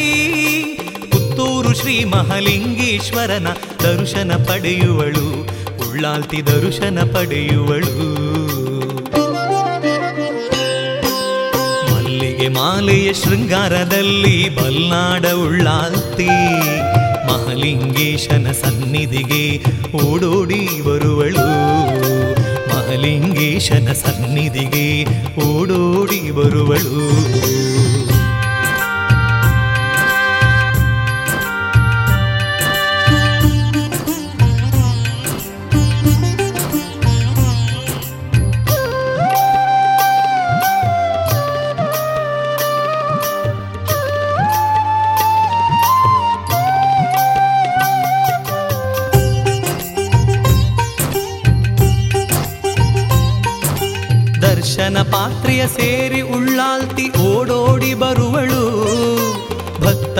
ಹರಕೆಯ ಮಲ್ಲಿಗೆ ಮಾಲೆ ಧರಿಸಿ ಕುಣಿವಳು. ಹಣ್ಣು ಕಾಯಿ ಪೂಜೆಯ ಪಡೆದು ಭಕ್ತರ ಹರಸುವಳು. ಸಂಕಷ್ಟವನ್ನು ದೂರ ಮಾಡುತ್ತ ನಿತ್ಯವು ಪೊರೆಯುವಳು. ಅಮ್ಮ ಉಳ್ಳಾಲ್ತಿ ಪೊರೆಯುವಳು. ಮಲ್ಲಿಗೆ ಮಾಲೆಯ ಶೃಂಗಾರದಲ್ಲಿ ಬಲ್ಲಾಡ ಉಳ್ಳಾಲ್ತಿ ಮಹಲಿಂಗೇಶನ ಸನ್ನಿಧಿಗೆ ಓಡೋಡಿ ಬರುವಳು. ಮಲ್ಲಿಗೆ ಮಾಲೆಯ ಶೃಂಗಾರದಲ್ಲಿ ಬಲ್ನಾಡ ಉಳ್ಳಾಲ್ತಿ ಮಹಾಲಿಂಗೇಶನ ಸನ್ನಿಧಿಗೆ ಓಡೋಡಿ ಬರುವಳು. ಮಹಾಲಿಂಗೇಶನ ಸನ್ನಿಧಿಗೆ ಓಡೋಡಿ ಬರುವಳು. ಜಿಎಲ್ ಆಚಾರ್ಯ ಜುವೆಲ್ಲರ್ಸ್ನ ಪುತ್ತೂರಿನ ಆರು ಸಾವಿರ ಸ್ಕ್ವೇರ್ ಫೀಟ್ನ ನೂತನ ಮಳಿಗೆಯಲ್ಲಿ ಎಲ್ಲಾ ಪೀಳಿಗೆಯ ಅಭಿರುಚಿಗೆ ಬೇಕಾದ ವೈವಿಧ್ಯಮಯ ಚಿನ್ನ, ಬೆಳ್ಳಿ ಹಾಗೂ ವಜ್ರಾಭರಣಗಳ ವಿಶಿಷ್ಟ ಕಲೆಕ್ಷನ್. ಬನ್ನಿ, ಪರಿಶುದ್ಧತೆಯ ಹೊಸ ಅನುಬಂಧ ಬೆಸೆಯೋಣ. ರುಚಿಕರ ತಿಂಡಿ ತಿನಿಸು, ಉತ್ತಮ ಗುಣಮಟ್ಟದ ಶುಚಿ ರುಚಿ ಆಹಾರ, ಪಾರ್ಸೆಲ್ ಮತ್ತು ಕ್ಯಾಟರಿಂಗ್ ವ್ಯವಸ್ಥೆಯೊಂದಿಗೆ ಕಳೆದ ನಲವತ್ತ ಎರಡು ವರ್ಷಗಳಿಂದ ಕಾರ್ಯನಿರ್ವಹಿಸುತ್ತಿದೆ ಹೋಟೆಲ್ ಹರಿಪ್ರಸಾದ್. ಗ್ರಾಹಕರ ಸೇವೆಗೆ ಸದಾ ಸಿದ್ಧ. ಇಲ್ಲೇ ಭೇಟಿ ಕೊಡಿ ಹೋಟೆಲ್ ನ್ಯೂ ಹರಿಪ್ರಸಾದ್, ಬಳುವಾರು ಪುತ್ತೂರು. ದೂರವಾಣಿ ಸಂಖ್ಯೆ ಎಂಟು ಒಂದು ಸೊನ್ನೆ ಐದು ಸೊನ್ನೆ ಮೂರು ಒಂದು ಏಳು ಒಂಬತ್ತು ಆರು.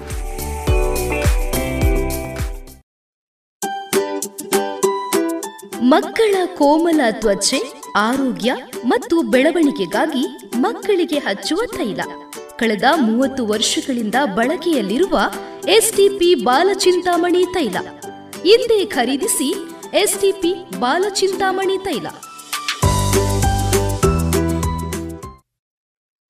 ಸುಮಧುರ ಕ್ಷಣಗಳನ್ನು ಎಂದು ಅವಿಸ್ಮರಣೀಯಗೊಳಿಸಲು ಪರಿಶುದ್ಧ ಚಿನ್ನಾಭರಣಗಳು ಮುಳಿಯಾ ಜುವೆಲ್ಸ್ನಲ್ಲಿ ಎಲ್ಲಿಯೂ ಸಿಗದಂತಹ ಅತ್ಯುನ್ನತ ಡಿಸೈನ್ಸ್ ಬೇಕಾದಷ್ಟು ಕಲೆಕ್ಷನ್ಸ್ ಸೆಲೆಕ್ಷನ್ಸ್. ಚಿನ್ನ ಬೆಳ್ಳಿ ವಜ್ರಾಭರಣಗಳ ಖರೀದಿಗೆ ಭೇಟಿ ಕೊಡಿ. ಮುಳಿಯಾ ಜುವೆಲ್ಸ್ ಪುತ್ತೂರು ಮಡಿಕೇರಿ ಗೋಣಿಕೊಪ್ಪಲು ಬೆಳ್ತಂಗಡಿ ಬೆಂಗಳೂರು. ಶುದ್ಧತೆಯನ್ನು ಮೀರಿದ ಪರಿಪೂರ್ಣತೆಯರೆಗೆ ಮಲ್ಟಿಫ್ಲೋರಾ ಮೈಕ್ರೋಫಿಲ್ಡ್ ಮೆಡಿಕೇಟೆಡ್ ನೈಸರ್ಗಿಕ ಜೇನು ಮಾಧುರಿ ಜೇನು. ಉತ್ತಮ ಆರೋಗ್ಯಕ್ಕೆ ಅಧಿಕ ಶಕ್ತಿಗೆ ಮಾಧುರಿ ಜೇನು ಸರಕಾರದಿಂದ ನೀಡುವ ಅಗ್ಮಾರ್ಕ್ ಚಿಹ್ನೆ ಪರಿಶುದ್ಧತೆಯ ಸಂಕೇತವನ್ನ ಹೊಂದಿದ ಮಾಧುರಿ ಜೇನು ಶುದ್ಧವಾದ ಜೇನು ಹಾಗೂ ಪೌಷ್ಟಿಕ ಹಣ್ಣುಗಳಿಂದ ಸಮ್ಮಿಳಿತವಾದ ಉತ್ಕೃಷ್ಟ ಆಹಾರ ಮಾಧುರಿ ಹನಿಜ. ಶುದ್ಧವಾದ ಜೇನು. ಶುದ್ಧವಾದ ಜೇನು ನೈಸರ್ಗಿಕ ಬಿರಿಂಡದಿಂದ ತಯಾರಿಸಲಾದ ಸ್ವಾದಿಷ್ಟ ಪೇಯ ಮಾಧುರಿ ಹನಿ ಕೋಕಂ ಸಿರಪ್. ಜೇನು ಔಷಧಿಯಾಗಿ ನಿತ್ಯೋಪಯೋಗಿ ಹಲವಾರು ವಿಟಮಿನ್ಗಳನ್ನ, ಖನಿಜಾಂಶಗಳನ್ನ ಒಳಗೊಂಡಿದೆ. ಈ ಎಲ್ಲಾ ಉತ್ಪನ್ನಗಳಿಗಾಗಿ ಹಿಂದೆ ಭೇಟಿ ನೀಡಿ ರಾಷ್ಟ್ರೀಯ ಸನ್ಮಾನ ಪುರಸ್ಕಾರ, ಪ್ರಶಸ್ತಿ ಪುರಸ್ಕೃತ ದಕ್ಷಿಣ ಕನ್ನಡ ಜೇನು ವ್ಯವಸಾಯಗಾರರ ಸಹಕಾರಿ ಸಂಘ ನಿಯಮಿತ ಪುತ್ತೂರು, ಸುಳ್ಯ, ಉಡುಪಿ, ಧರ್ಮಸ್ಥಳ. ಹೆಚ್ಚಿನ ಮಾಹಿತಿಗಾಗಿ ಸಂಪರ್ಕಿಸಿ ಒಂಬತ್ತು ಆರು ಎಂಟು ಆರು ಐದು ಎರಡು ನಾಲ್ಕು ಏಳು ಎಂಟು ಎಂಟು. ಒಂಬತ್ತು ಒಂದು ನಾಲ್ಕು ಒಂದು ಸೊನ್ನೆ ಏಳು ಒಂಬತ್ತು ಆರು ಆರು ಮೂರು.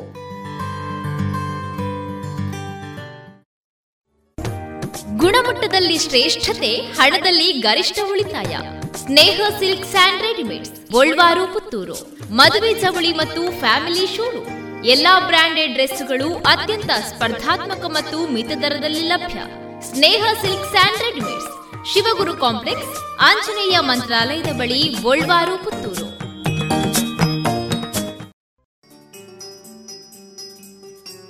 ಇಂದಿನ ವೈದ್ಯ ದೇವೋಭವ ಕಾರ್ಯಕ್ರಮದಲ್ಲಿ ಹೋಮಿಯೋಪತಿ ವೈದ್ಯರಾದಂತಹ ಡಾಕ್ಟರ್ ರಮೇಶ್ ಅವರೊಂದಿಗೆ ಹೋಮಿಯೋಪತಿ ಚಿಕಿತ್ಸಾ ವೈದ್ಯಕೀಯ ಪದ್ಧತಿಗಳ ಕುರಿತ ಮಾತುಕತೆಗಳನ್ನು ಕೇಳೋಣ. ಇವರನ್ನ ಸಂದರ್ಶಿಸುವವರು ಡಾಕ್ಟರ್ ವಿಜಯ ಸರಸ್ವತಿ. ಆತ್ಮೀಯ ಶ್ರೋತೃ ಬಾಂಧವರೇ, ವೈದ್ಯ ದೇವೋಭವ ಕಾರ್ಯಕ್ರಮಕ್ಕೆ ನಿಮಗೆಲ್ಲರಿಗೂ ಆತ್ಮೀಯವಾದಂಥ ಸ್ವಾಗತ. ಇಂದಿನ ನಮ್ಮ ಈ ಕಾರ್ಯಕ್ರಮದಲ್ಲಿ ನಮ್ಮೊಂದಿಗೆ ಲಭ್ಯರಿರುವಂತಹ ವೈದ್ಯರು, ಪುತ್ತೂರಿನ ಖ್ಯಾತ ಹೋಮಿಯೋಪತಿ ತಜ್ಞರಾಗಿರುವಂಥ ಡಾಕ್ಟರ್ ರಮೇಶ್ ಇವರು. ಶ್ರೀಯುತರು ಹುಬ್ಬಳ್ಳಿಯ ಕರ್ನಾಟಕ ಹೋಮಿಯೋಪತಿ ವೈದ್ಯಕೀಯ ಕಾಲೇಜಿನಿಂದ ಪದವಿಯನ್ನ ಪಡೆದಿರುತ್ತಾರೆ. ಇವರನ್ನ ಈ ಕಾರ್ಯಕ್ರಮಕ್ಕೆ ಆತ್ಮೀಯವಾಗಿ ಸ್ವಾಗತಿಸ್ತಾ ನಮಸ್ಕಾರ ಡಾಕ್ಟ್ರೆ. ನಮಸ್ಕಾರ. ಡಾಕ್ಟ್ರೆ, ಈ ವೈದ್ಯಕೀಯ ಪದ್ಧತಿಯಲ್ಲಿ ಹಲವಾರು ವಿಭಾಗಗಳಿವೆ. ಅದೇ ರೀತಿ ಬೇರೆ ಬೇರೆ ಪದ್ಧತಿಗಳು ಕೂಡ ಇದೆ. ತಾವು ನೀಡುವಂತಹ ಸಲಹೆ ಹೋಮಿಯೋಪತಿ ವೈದ್ಯಕೀಯ ಪದ್ಧತಿ. ಈ ಹೋಮಿಯೋಪತಿ ವೈದ್ಯಕೀಯ ಪದ್ಧತಿ ಅಂದರೆ ಏನು? ಇದು ಯಾವ ರೀತಿ ಬೆಳವಣಿಗೆಯನ್ನು ಹೊಂದಿದೆ? ಅಥವಾ ಯಾವ ರೀತಿ ಇದು ಬೆಳೀತಾ ಬಂದಿದೆ? ಇದರ ಬಗ್ಗೆ ಮಾಹಿತಿಯನ್ನು ನೀಡ್ತೀರಾ? ಹೋಮಿಯೋಪತಿ ಚಿಕಿತ್ಸಾ ವಿಧಾನವನ್ನು ಸಾಮ್ಯುಯಲ್ ಕ್ರಿಶ್ಚಿಯನ್ ಫೆಡ್ರಿಕ್ ಹನಿಮನ್ ಹೇಳುವಂಥ ಒಬ್ಬರು ಅಲೋಪತಿ ಡಾಕ್ಟ್ರೇ ಫಸ್ಟಿಗೆ ಕಂಡುಹಿಡಿದಂಥ ವೈದ್ಯರು. ಸರಿ. ಸಾಧಾರಣ ನೂರ ಐವತ್ತು ವರ್ಷದ ಹಿಂದೆ ಇವರು ಆಧುನಿಕ ಚಿಕಿತ್ಸಾ ವೈದ್ಯತೆಯ ಪದ್ಧತಿಯ ಒಬ್ಬರು ಪ್ರಸಿದ್ಧ ವೈದ್ಯರಾಗಿದ್ದರು ಸರಿ. ಆಗಿನ ಕಾಲದಲ್ಲಿ ಕೆಲವೊಂದು ಕಾಯಿಲೆಗಳಿಗೆ ಶಸ್ತ್ರಚಿಕಿತ್ಸೆಯ ಮೂಲಕ ಕಾಯಿಲೆಗಳನ್ನು ಗುಣ ಮಾಡ್ತಿದ್ರು. ಸರಿ. ಆ ಶಸ್ತ್ರಚಿಕಿತ್ಸೆಯು ತುಂಬ ಕ್ಲಿಷ್ಟಕರವಾಗಿತ್ತು. ಕೆಲವು ರೋಗಿಗಳು ಸಾಯ್ತಾ ಇದ್ದರು ಇದನ್ನು ನೋಡಿ ಅವರು ಶಸ್ತ್ರಚಿಕಿತ್ಸೆ ಇಲ್ಲದೆ ಈ ಕಾಯಿಲೆಯನ್ನು ಗುಣ ಮಾಡಬೇಕು ಅಂಥೇಳಿ ಅದರ ಬಗ್ಗೆ ಸಂಶೋಧನೆ ಮಾಡ್ತಾ ಹೋಗಿ. ಮಲೇರಿಯಾ ಕಾಯಿಲೆಗೆ ಕೊಡುವಂತಹ ಒಂದು ಕ್ವಿನೈನ್ ನಾವು ಸಿಂಕೋನ್ ಅಂತ ಹೇಳ್ತೇವೆ. ಇದನ್ನು ಆರೋಗ್ಯವಂತ ಒಬ್ಬ ವ್ಯಕ್ತಿಗೆ. ಕೊಟ್ಟು ಸರಿ. ಅದರಲ್ಲಿ ಬರುವಂಥ ಲಕ್ಷಣಗಳು. ಕೆಲವು ದಿನ ಅದೇ ಕ್ವಿನೈನ್ ಅಥವಾ ಸಿಂಕೋನ ಅಂತ ಹೇಳುವ ಗಿಡಮೂಲಿಕೆಯನ್ನು ಕೊಟ್ಟ ಕೂಡಲೇ ಅವನಿಗೆ ಮಲೇರಿಯಾದ ಲಕ್ಷಣಗಳು ಬರ್ತದೆ. ಸರಿ. ಅದೇ ಔಷಧಿಯನ್ನು ಮಲೇರಿಯಾ ಬಂದ ರೋಗಿಗೆ ಕೊಟ್ಟ ಕೂಡಲೇ ಆ ಮಲೇರಿಯಾ ಗುಣ ಆಯಿತು. ಸರಿ. ಇದು ಹೋಮಿಯೋಪತಿಯ ಹುಟ್ಟು. ಸರಿ. ಸುಮಾರು ನೂರೈವತ್ತು ವರ್ಷಗಳ ಹಿಂದೆ ಅಂದಾಜು. ಸರಿ. ನಂತರ ಇದರ ನಂತರ ಹೋಮಿಯೋಪತಿಯಲ್ಲಿ ಪ್ರಸಿದ್ಧವಾದರು ಕೆಂಟ್ ಅಂತೇಳಿ ಬಂದರು ಬೋರಿಕ್ ಅಂತ ಬಂದರು ಇವರು ಹೀಗೆ ಹಲವಾರು ಔಷಧಿಯನ್ನು ಕಂಡು ಹಿಡಿದ್ರು. ಸರಿ. ನೂರೈವತ್ತು ಔಷಧಿ ಅವರು ಹನಿಮನ್ ಅಂತ ಹೇಳುವರು ನಮ್ಮ ಪಿತಾಮಹ ಕಂಡುಹಿಡಿದ್ರು ಅದರ ನಂತರ ಕೆಂಟ್ ಅಂತ ಹೇಳುವರು ಕೆಲವು ಔಷಧಿಗಳನ್ನು ಕಂಡುಹಿಡಿದ್ರು ಈಗಲೂ ಇದರ ಬಗ್ಗೆ ಸಂಶೋಧನೆ ನಡೀತಾ ಹೋದ ಹಾಗೆ ಕೆಲವು ಔಷಧಿಗಳು ಬರ್ತಾ ಬರ್ತಾ ಇದೆ. ಸುಮಾರು ನೂರೈವತ್ತು ವರ್ಷಗಳಿಗಿಂತಲೂ ಮಿಕ್ಕಿ ಇತಿಹಾಸ ಇರುವಂತಹ ಈ ವೈದ್ಯಕೀಯ ಪದ್ಧತಿ ಉಳಿದ ವೈದ್ಯಕೀಯ ಪದ್ಧತಿಗಿಂತ ಹೇಗೆ ಭಿನ್ನ? ಇದರ ಬಗ್ಗೆ ಮಾಹಿತಿಯನ್ನು ನೀಡ್ತೀರಾ? ಈಗ ನಾವು ನೋಡೋದಾದರೆ ಆಯುರ್ವೇದ ಪದ್ಧತಿಯಲ್ಲಿ ಅದರದ್ದೇ ಆದಂಥ ಚಿಕಿತ್ಸಾ ವಿಧಾನಗಳಿದೆ. ಆಧುನಿಕ ಅಲೋಪತಿಕ್ ವೈದ್ಯಕೀಯ ಪದ್ಧತಿಯಲ್ಲಿ ಅದರದ್ದೇ ಆದಂಥ ಚಿಕಿತ್ಸಾ ವಿಧಾನಗಳಿದೆ. ಅದೇ ರೀತಿಯಲ್ಲಿ ಈ ಹೋಮಿಯೋಪತಿ ವೈದ್ಯಕೀಯ ಪದ್ಧತಿಯಲ್ಲಿ ಉಳಿದ ಪದ್ಧತಿಗಿಂತ ಇದು ಹೇಗೆ ಭಿನ್ನವಾಗಿದೆ? ಅದರ ಬಗ್ಗೆ ಮಾಹಿತಿಯನ್ನು ನೀಡ್ತೀರಾ? ಪ್ರಪ್ರಥಮವಾಗಿ ಹೋಮಿಯೋಪತಿ ಔಷಧಿಯು ಒಬ್ಬ ಆರೋಗ್ಯವಂತ ವ್ಯಕ್ತಿಗೆ ಕೊಟ್ಟು ಸರಿ. ಅದರಲ್ಲಿ ಬಂದಂತಹ ಲಕ್ಷಣಕ್ಕೆ ನಾವು ಔಷಧಿಯನ್ನು ಕೊಡೋದು. ಕೊಡುವಂಥದ್ದು. ಸರಿ. ಅಂದರೆ ಇದನ್ನು ಡ್ರಗ್ ಪ್ರೂವಿಂಗ್ ಅಂತ ಹೇಳ್ತೇವೆ. ಸರಿ. ಈ ಔಷಧಿಯನ್ನು ಇನ್ನೊಬ್ಬರಿಗೆ ಕೊಟ್ಟರೆ ಆ ಲಕ್ಷಣ ಅಲ್ಲದೆ ಬೇರೆ ಯಾವುದೇ ಸೈಡ್ ಇಫೆಕ್ಟ್ ಅಂತೇಳಿ ಅಡ್ಡ ಪರಿಣಾಮಗಳು ಬರೋದಿಲ್ಲ ಹೋಮಿಯೋಪತಿಯ ಒಂದು ಮುಖ್ಯವಾದಂಥ ಅಡ್ವಾಂಟೇಜ್ ಅದರ ಬೇರೆ ಪದ್ಧತಿಗಳಿಂದ ಏನು ಅಂತ ಹೇಳಿದರೆ ಅಡ್ಡ ಪರಿಣಾಮ ಇಲ್ಲದಿರೋದು. ಸರಿ. ಎರಡನೇದು ತೆಗೆದುಕೊಳ್ಳಲು ತುಂಬ ಸುಲಭ. ನಾವು ಒಂದು ಮೂರು ಹೊತ್ತು ಕೊಟ್ಟರೆ ಆ ಮೂರು ಹೊತ್ತು ಸಹ ಕಾಯಿಲೆ ಇರುವಂಥ ತಗೊಳ್ಳಿಕ್ಕೆ ತುಂಬ ಸುಲಭ. ಸರಿ. ಮೂರನೇದು ಚಿಕಿತ್ಸಾ ವೆಚ್ಚ. ಆಧುನಿಕ ಚಿಕಿತ್ಸಾ ಪ- ಪದ್ಧತಿಯಲ್ಲಿ ಕೆಲವು ಕಾಯಿಲೆಗಳಿಗೆ ತುಂಬ ವೆಚ್ಚದಾಯಕವಾಗಿದ್ದು ಹೋಮಿಯೋಪತಿ ಚಿಕಿತ್ಸೆಯು ಚಿ- ವೆಚ್ಚವು ಕಡಿಮೆ ಆಗಿರ್ತದೆ. ಸರಿ. ನಾಲ್ಕನೆಯದ್ದು ರೋಗಿಗೆ ಇದರಿಂದ ಯಾತನೆ ಕಡಿಮೆ. ಉದಾಹರಣೆಗೆ ಒಂದು ನಾವು ಗಂಟಲ್ನ ಉರಿಯೂತ ಟಾನ್ಸಿಲೈಟಿಸ್ ಅಂತ ಹೇಳ್ತೇವೆ. ಹೌದು. ಆಧುನಿಕ ವೈದ್ಯ ಪದ್ಧತಿಯಲ್ಲಿ ಇದನ್ನು ಮತ್ತೆ ಅವರು ಟಾನ್ಸಿಲ ಎಕ್ಟಮಿ ಅಂತ ಹೇಳಿ ಅಂದರೆ ಟಾನ್ಸಿಲ್ ಎಕ್ಟಮಿ ಅಂದರೆ ಟಾನ್ಸಿಲನ್ನು ತೆಗೆಯುವಂಥ ಒಂದು ಶಸ್ತ್ರಚಿಕಿತ್ಸೆ ಅವರ ಔಷಧಿ ಅವರ ನೆಕ್ಸ್ಟ್ ಸ್ಟೇಜ್. ಸರಿ. ಹೋಮಿಯೋಪತಿಯಲ್ಲಿ ಇದನ್ನು ಒಂದು ಮೂರು ತಿಂಗಳ ಕಾಲ ಒಂದು ಔಷಧಿಯನ್ನು ಕೊಟ್ಟರೆ ಆ ಟಾನ್ಸಿಲೈಟಿಸ್ ಅಂತ ಹೇಳುವ ಕಾಯಿಲೆ ಮೂಲದಿಂದಲೇ ಹೋಗ್ತದೆ. ಹೋಗಲಾಡಿಸುವ ಒಂದು ವ್ಯವಸ್ಥೆ. ಸರಿ. ರೋಗಿಗೆ ಇದರಿಂದ ಏನು ಪ್ರಯೋಜನ ಅಂತ ಹೇಳಿದರೆ ಆ ನೋವಿಲ್ಲ ಮತ್ತು ಇದು ಪರ್ಮನೆಂಟ್ ಅಂತ ಹೇಳ್ತೇವೆ. ಒಮ್ಮೆ ಕೊಟ್ಟ ಚಿಕಿತ್ಸೆಯು ಸರಿಯಾಗಿ ಕೊಟ್ಟರೆ ಅದು ಮತ್ತೆ ಅವನ ಜೀವನ ಪೂರ್ತಿ ಆ ಕಾಯಿಲೆ ಪುನಃ ಮರುಕಳಿಸಬಾರದು. ಮರುಕಳಿಸುವಂತ ಸಾಧ್ಯತೆಗಳು ಇರುವುದಿಲ್ಲ. ಕಡಿಮೆ ಇಲ್ಲ. ಸರಿ ಸರಿ ಸರಿ. ಇದು ಬೇರೆ ಚಿಕಿತ್ಸಾ ಪದ್ಧತಿಯಿಂದ ಒಂದು ವ್ಯತ್ಯಾಸ. ವ್ಯತ್ಯಾಸ. ಡಾಕ್ಟ್ರೇ ತಾವು ಹೇಳಿದ್ರಿ ಇಲ್ಲಿ ಒಂದು ಆರೋಗ್ಯವಂತ ವ್ಯಕ್ತಿಗೆ ನಾವು ಮೊದಲು ಚಿಕಿತ್ಸೆಯನ್ನ ನೀಡಿ. ಅಲ್ಲಿ ಕಂಡುಬರುವಂತಹ ರೋಗ. ಲಕ್ಷಣಗಳನ್ನು ಹಿಡ್ಕೊಂಡು ಅದೇ ರೋಗ ಲಕ್ಷಣದ ವ್ಯಕ್ತಿ ನಿಮ್ಮಲ್ಲಿಗೆ ಬಂದಾಗ ಆ ಔಷಧಿಯನ್ನ. ನೀಡುವಂತಹ ಕ್ರಮ ಇದು ಅಂತ. ಸರಿ. ಈಗ ಈ ರೋಗಕ್ಕೆ ಕಾರಣಗಳೇನು? ಏನು ಸಾಮಾನ್ಯವಾಗಿ ನಾವು ಎಲ್ಲ ರೋಗಕ್ಕೂ ಇಂಥದ್ದೇ ಒಂದು ಕಾರಣಗಳು ಅಂತ ಇರ್ತದೆ. ಈ ರೋಗದ ಕಾರಣಗಳನ್ನು ಕಂಡು ಹಿಡುಗುವ ಬಗೆ ಹೇಗೆ? ಹಾಗೂ ಅದರ ಚಿಕಿತ್ಸಾ ವಿಧಾನ ಯಾವ ರೀತಿ ಇರ್ತದೆ? ಸರಿ. ಹೋಮಿಯೋಪತಿಯಲ್ಲಿ ಆಯುರ್ವೇದದಲ್ಲಿ ಏನು ವಾತ ಪಿತ್ತ ಕಫ ಅಂತ ಈಗ ನಮ್ಮ ಆಯುರ್ವೇದ ವೈದ್ಯರು ಹೇಳ್ತಾರೆ. ಹಾಗೆ ಹೋಮಿಯೋಪತಿಯಲ್ಲೂ ಇದಕ್ಕೆ ತ್ರಿದೋಷ ಅಂತ ನಾವು ಹೇಳ್ತೇವೆ. ಸರಿ. Psora sycosis syphilis. ನಾವು ಒಂದೊಂದು ಕಾಯಿಲೆಯನ್ನು ಒಂದೊಂದು ವಿಭಾಗದಲ್ಲಿ ಇಟ್ಟಿರ್ತೇವೆ. ಸರಿ. ಉದಾಹರಣೆಗೆ ನಾವು ಒಂದು ಗಂಟು ನೋವು ಅಂತ ಹೇಳ್ತೇವೆ. ಆ ಪೇಷಂಟ್ ಬಂದ ಕೂಡಲೇ ನಾವು ಗಂಟು ನೋವು ಅಂತ ಹೇಳ್ತಾನೆ. ನಾವು ಅದನ್ನೊಂದು ಸೈಕೋಸಿಸ್ ಅಂತ ಹೇಳುವ ಒಂದು ವಿಭಾಗದಲ್ಲಿ ಅದನ್ನು ಇಡ್ತೇವೆ. ಸೈಕೋಸಿಸ್ ಅಂತ ವಿಭಾಗ ಇಟ್ಟ ಕೂಡಲೇ ಅದಕ್ಕೆ ಒಂದು ಹಲವಾರು ಔಷಧಿಗಳು ಬರ್ತವೆ. ಸರಿ. ಅದರ ಬಗ್ಗೆ ನಾವು ಆಲೋಚನೆ ಮಾಡ್ತೇವೆ. ಹಾಗೆ ಇನ್ನು ಮೈಯಲ್ಲಿ ತುರಿ ಕಜ್ಜುಗಳು ಅಥವಾ ಕುರ. ಸರಿ. ಇದ್ ಇಂಥ ಕಾಯಿಲೆಗಳು ಬಂದ ಕೂಡಲೇ ನಾನು ಸೋರ ಅಂತ ಹೇಳೋ ಒಂದು ವಿಭಾಗದಲ್ಲಿ ಇಟ್ಟಿರ್ತೇವೆ. ಸರಿ.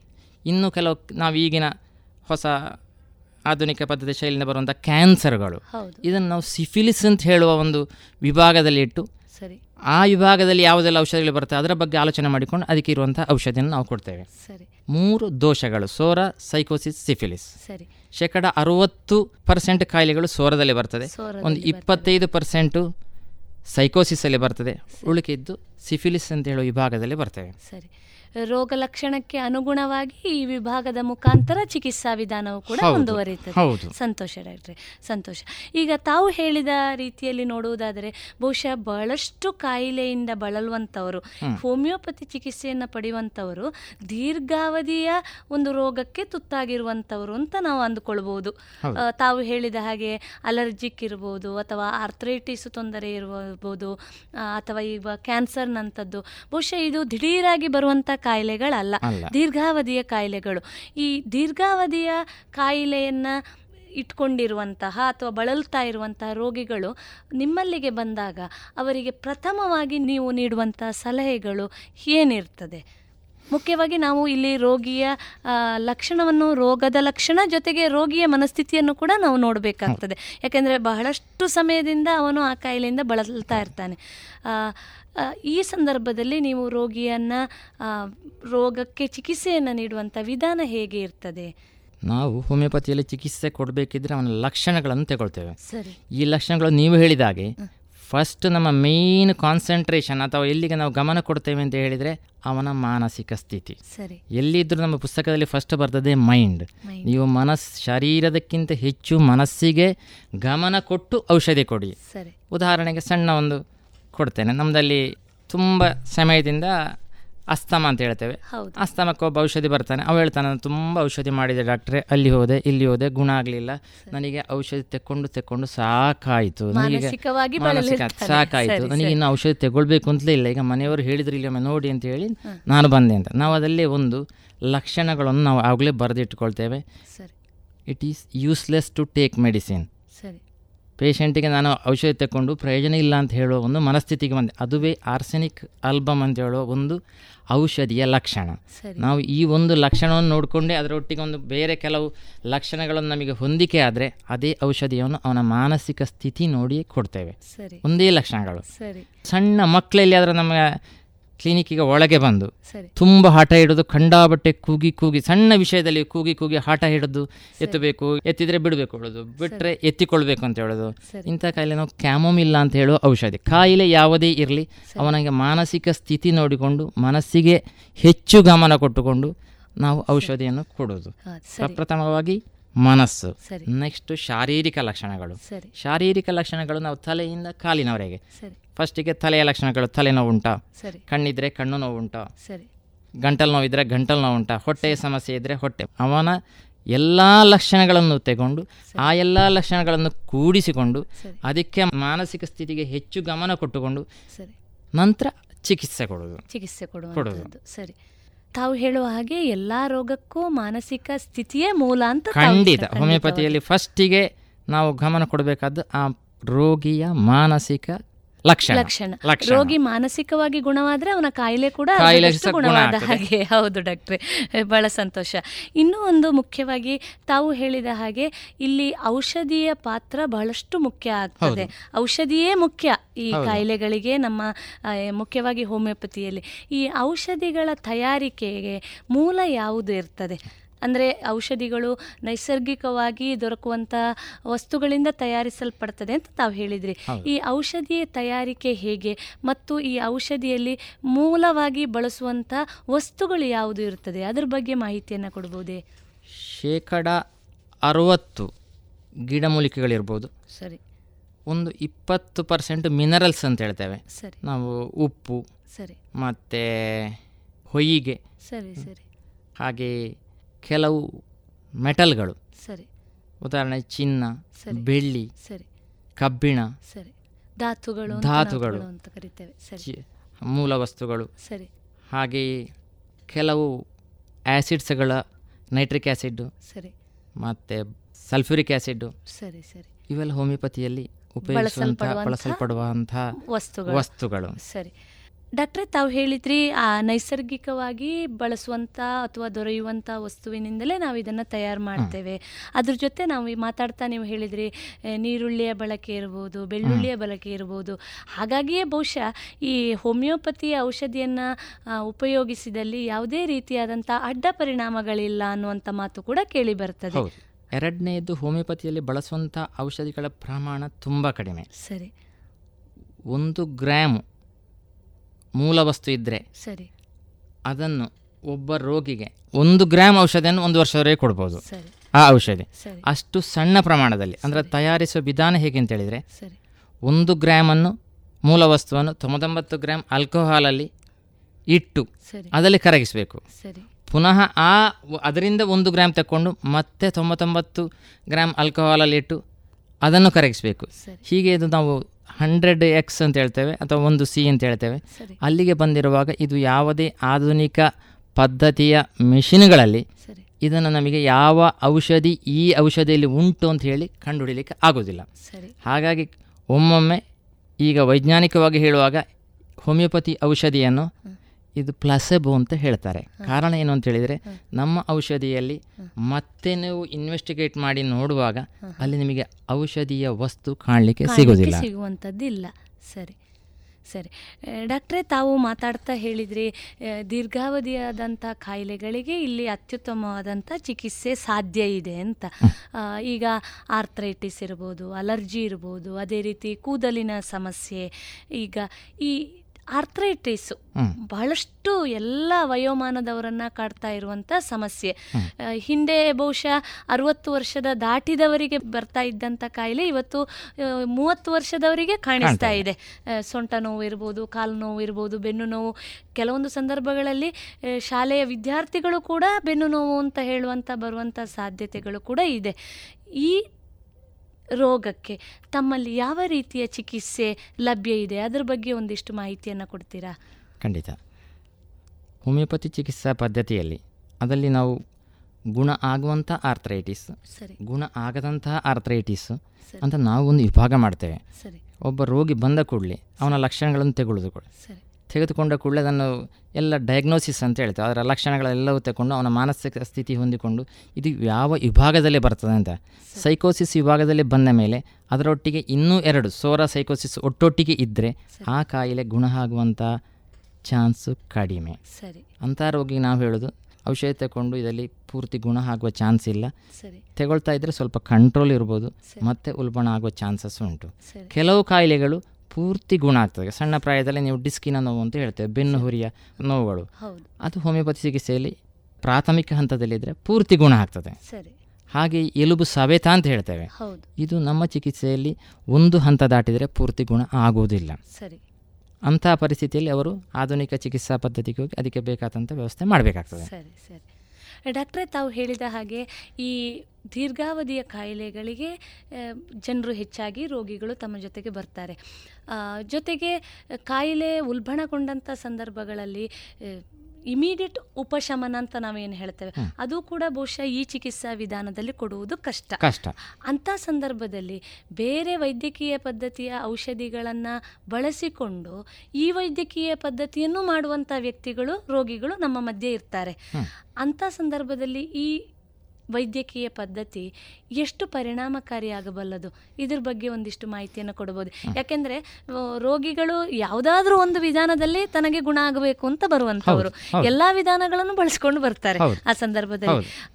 ಕೊನೆಗೆ ಬಹುಶಃ ಯಾವ ವೈದ್ಯಕೀಯ ಪದ್ಧತಿಯೂ ಪರಿಣಾಮಕಾರಿ ಆಗದಿರುವಂತ ಸಂದರ್ಭಗಳು ಕೂಡ ಇದೆ. ಈ ಬೇರೆ ವೈದ್ಯಕೀಯ ಪದ್ಧತಿಯ ಜೊತೆಯಲ್ಲಿ ಈ ಔಷಧಿಯನ್ನು ಸೇವಿಸಬಹುದೇ? ಸೇವಿಸಿದ್ರೆ ಅದರಲ್ಲಿ ಪರಿಣಾಮದಲ್ಲಿ ಏನಾದರೂ ವ್ಯತ್ಯಾಸ ಇದೆಯೇ? ಅದ್ರ ಬಗ್ಗೆ ಮಾಹಿತಿಯನ್ನು ನೀಡ್ತೀರಾ? ತುಂಬ ಒಳ್ಳೆಯ ಪ್ರಶ್ನೆ. ಉದಾಹರಣೆಗೆ ಒಬ್ಬರು ಈಗ ಡಯಾಬಿಟಿಸ್ ಕಾಯಿಲೆಯಿಂದ ನರಳ್ತಾ ಇದ್ದಾರೆ. ಸರಿ. ಅದರ ಜೊತೆಗೆ ಅವರಿಗೆ ಗಂಟು ನೋವಿದೆ. ಸರಿ. ಅವರೀಗ ಡಯಾಬಿಟಿಸ್ ಕಾಯಿಲೆಗೆ ಆಧುನಿಕ ಚಿಕಿತ್ಸಾ ಪದ್ಧತಿಯನ್ನು ಮಾಡ್ತಾ ಇರ್ತಾರೆ. ಮಾಡ್ತಾ ಇರ್ತಾರೆ ಹೌದು. ಅದರಲ್ಲಿ ಅವರು ಗಂಟು ನೋವಿಗೆ ಔಷಧ ತಗೊಂಡು ಕಡಿಮೆ ಇಲ್ಲ ಅಂತೇಳಿ ನಮ್ಮಲ್ಲಿಗೆ ಬರ್ತಾರೆ. ಸರಿ. ಆಗ ನಾವು ಏನು ಹೇಳ್ತೇವೆ ಅಂತ ಹೇಳಿದರೆ ನೀವು ಡಯಾಬಿಟಿಸ್ಗೆ ಏನು ನೀವು ಔಷಧ ತಗೊಳ್ತಾ ಇದ್ದೀರಿ ಅದನ್ನು ಅದೇ ಪ್ರಕಾರ ಕಂಟಿನ್ಯೂ ಮಾಡ್ತಾ ಹೋಗಿ ಮುಂದುವರಿಸ್ತಾ ಹೋಗಿ ಸರಿ. ಗಂಟು ನೋವಿನ ವಿಷಯದಲ್ಲಿ ನಾವು ಹೋಮಿಯೋಪತಿ ಚಿಕಿತ್ಸಾ ಪದ್ಧತಿಯನ್ನು ಕೊಡ್ತೇವೆ. ಇದು ಗುಣ ಆಗುವ ಹಂತ ಇದ್ದರೆ ಗುಣ ಆಗ್ತದೆ ಅಂತ ಹೇಳ್ತೇವೆ. ಸರಿ. ಔಷಧಿ ಕೊಡ್ತಾ ಹೋಗ್ತೇವೆ. ಸರಿ. ಹಾಗೆ ಇನ್ನು ಕೆಲವು ಇನ್ಫೆಕ್ಷನ್ಸ್ ಅಂತ ಹೇಳ್ತೇವೆ. ಅದಕ್ಕೆ ಆಧುನಿಕ ಚಿಕಿತ್ಸಾ ಪದ್ಧತಿಯಲ್ಲಿ ಅವರು ಜೀವರಕ್ಷಕ ಆ್ಯಂಟಿಬಯೋಟಿಕ್ಸ್ ಅಂತ ಹೇಳೋ ಔಷಧಿ ಕೊಡ್ತಾರೆ. ಅಂಥ ಪರಿಸ್ಥಿತಿ ಇರುವಾಗ ಹೋಮಿಯೋಪತಿ ಚಿಕಿತ್ಸಾ ಪದ್ಧತಿ ಅಲ್ಲಿ ಕೊಡಲಿಕ್ಕೆ ಆಗುವುದಿಲ್ಲ. ಆವಾಗ ನಾವು ಅವ್ರಿಗೆ ಏನು. ಹೇಳ್ತೇವೆ ನಿಮ್ಮ ಆ ಔಷಧಿಯನ್ನು ಕಂಟಿನ್ಯೂ ಮಾಡಿ ಅದನ್ನು ಯಾವಾಗ ಆ ಔಷಧಿಯದ್ದು ಕೋರ್ಸ್ ಅಂತ ಹೇಳ್ತೇವೆ. ಅದು ಮುಗ್ದ ಮೇಲೆ ಮತ್ತೆ ನೀವು ಹೋಮಿಯೋಪತಿ ಚಿಕಿತ್ಸೆಗೆ ಬನ್ನಿ ಮತ್ತೆ ನಾವು ಅದನ್ನು ಕೊಡುವ. ಒಟ್ಟೊಟ್ಟಿಗೆ ಅಂತಹ ಪರಿಸ್ಥಿತಿಯಲ್ಲಿ ಕೊಡಲಿಕ್ಕೆ ಆಗೋದಿಲ್ಲ. ಜೀವರಕ್ಷಕ ಔಷಧಿ ಹಾಗೂ ಇನ್ನು ಕೆಲವು ಸ್ಟಿರಾಯ್ಡ್ ಕೋರ್ಸ್ ಅಂತ ಇರುತ್ತೆ ಕೆಲವು ಇದರಲ್ಲಿ ಅವರ ಚಿಕಿತ್ಸಾ ಪದ್ಧತಿಯಲ್ಲಿ. ಅದು ಇರುವಾಗಲೂ ಹೋಮಿಯೋಪತಿ ಚಿಕಿತ್ಸೆಯನ್ನು ಕೊಡಲಿಕ್ಕೆ ಆಗುವುದಿಲ್ಲ. ಕೊಟ್ಟರೆ ಅದು ಪ್ರಯೋಜನಕಾರಿ ಆಗುವುದಿಲ್ಲ. ಪರಿಣಾಮಕಾರಿ ಪರಿಣಾಮಕಾರಿ ಆ ವ್ಯವಸ್ಥೆಯಲ್ಲಿ ಆಗುವುದಿಲ್ಲ. ಸರಿ. ಡಾಕ್ಟ್ರೆ ಈ ಸಾಮಾನ್ಯವಾಗಿ ಹೋಮಿಯೋಪತಿ ಔಷಧಿಗಳು ದೀರ್ಘಾವಧಿಯ ಔಷಧಿಗಳು ತಾವೇ ಹೇಳಿದ ಹಾಗೆ ಸುಮಾರು ಒಂದು ತಿಂಗಳು ಅಥವಾ ಎರಡು ತಿಂಗಳು ಆರು. ತಿಂಗಳವರೆಗೂ ಬೇಕಾಗಬಹುದು. ಹೊಂದಿಕೊಂಡು. ಈ ಸಂದರ್ಭದಲ್ಲಿ ವ್ಯಕ್ತಿಯ ಮನೋಸ್ಥಿತಿ ಹೇಗೆ ಇರ್ತದೆ? ತಾವು ಹಲವಾರು ರೋಗಿಗಳನ್ನು ದಿನನಿತ್ಯ ದೈನಂದಿನ ಬದುಕಿನಲ್ಲಿ ಕಾಣುವಂಥವರು. ಆ ರೋಗಿಯ ಮನಸ್ಥಿತಿ ಹೇಗೆ ಇರ್ತದೆ? ಯಾಕೆಂದರೆ ಆರು ತಿಂಗಳು ದೀರ್ಘಾವಧಿಯಲ್ಲಿ ರೋಗದಿಂದ ಬಳಲ್ತಾ ಇರುವ ಜೊತೆಗೆ ತಾನು ಔಷಧಿಯನ್ನು ಕೂಡ ಪಡ್ಕೊಳ್ತಾ ಇರಬೇಕಾಗುತ್ತೆ. ರೋಗಿಯ ಮನಸ್ಥಿತಿ ಯಾವ ರೀತಿ ಇರ್ತದೆ? ಒಂದೆರಡು ಉದಾಹರಣೆಯ ಮೂಲಕ ನಮ್ಮ ಶೋತೃ ಬಾಂಧವರಿಗೆ ನೀಡಬಹುದೇ? ಖಂಡಿತ. ಹೋಮಿಯೋಪತಿ ಚಿಕಿತ್ಸಾ ಪದ್ಧತಿಗೆ ಬರುವಾಗ ಅವರು ನಾವು ಎಷ್ಟು ಸಮಯಕ್ಕೆ ಔಷಧಿ ತಗೊಳ್ಬೇಕು ಅಂತ ಹೇಳೋದರ ಬದಲು ಅವರ ಪ್ರಶ್ನೆ ಕೇಳೋದು ಪ್ರಥಮ ಏನಿದೆ ಗುಣ ಆಗ್ಬೋದಾ ಡಾಕ್ಟರ್ ಅಂತ? ಸರಿ. ನಾನು ಒಂದು ವರ್ಷಕ್ಕೆ ಬೇಕಾದರೂ ತಗೊಳ್ಳಿಕ್ಕೆ ನಾನು ರೆಡಿ ಇದ್ದೇನೆ. ಸರಿ ಸರಿ. ನನಗೆ ರೆಡಿ ಇರ್ತಾರೆ. ಯಾಕಂದರೆ ಅವರಿಗೆ ಅದು ಆ ಒಂದು ಕಾಯಿಲೆಯ ಬಗ್ಗೆ ಬಹಳಷ್ಟು ಬಹಳಷ್ಟು ನೊಂದಿಕೊಂಡು ಅದನ್ನು ಅದರ ಬಗ್ಗೆ ತುಂಬ ಬೇಜಾರು ಪಟ್ಟಿರ್ತಾರೆ ಅವರಿಗೊಬ್ಬ ಅಂದರೆ ಹೇಗಾದರೂ ಗುಣ ಆದರೆ ಸಾಕು ಅಟ್ಲೀಸ್ಟ್ ಗುಣ ಆಗಿದ್ರೆ ಸಹಜ ಜೀವನದಲ್ಲಿ ಒಂದು ಹೊಂದಿಕೊಂಡು ಹೋದರೆ ಸಾಕು ಅಂತ ಹೇಳೋ ಒಂದು ಮನಸ್ಥಿತಿಯಲ್ಲಿ ಇರ್ತಾರೆ. ಔಷಧ ತಗೊಂಡಿದ್ರೂ ಅಡ್ಡಿ ಇಲ್ಲ ಡಾಕ್ಟ್ರೆ. ನನಗೆ ಹೀಗೇ ಇದ್ರೆ ಸಾಕು. ನನ್ನ ಈ ವ್ಯವಸ್ಥೆಯಲ್ಲೇ ನಡೆಸಿಕೊಂಡು ಹೋಗಿ. ಅಂತೇಳಿ ಅಂತ ಪರಿಸ್ಥಿತಿಯಲ್ಲೇ ಹೆಚ್ಚಿನ ರೋಗಿಗಳು ಇರ್ತಾರೆ. ಸರಿ. ಅಂಥವರಿಗೆ ನಾವು ಹೇಳ್ತೇವೆ ಇದಕ್ಕೆ ಅಷ್ಟೆಲ್ಲ ಸಮಯ ಬೇಕಾಗೋದಿಲ್ಲ ಒಂದು ಆರು ತಿಂಗಳಿಂದ ಎಂಟು ತಿಂಗಳೊಳಗೆ ಇದು ಗುಣ ಆಗ್ಬೋದು ಅಥವಾ ಮೂರು ತಿಂಗಳೊಳಗೆ ಗುಣ ಆಗ್ಬೋದು. ಗುಣ ಆಗೋದಿಲ್ಲ ಅಂತಂದ್ರೆ ನಾವು ಅವ್ರಿಗೆ ಹೇಳಿಯೂ ಬಿಡ್ತೇವೆ.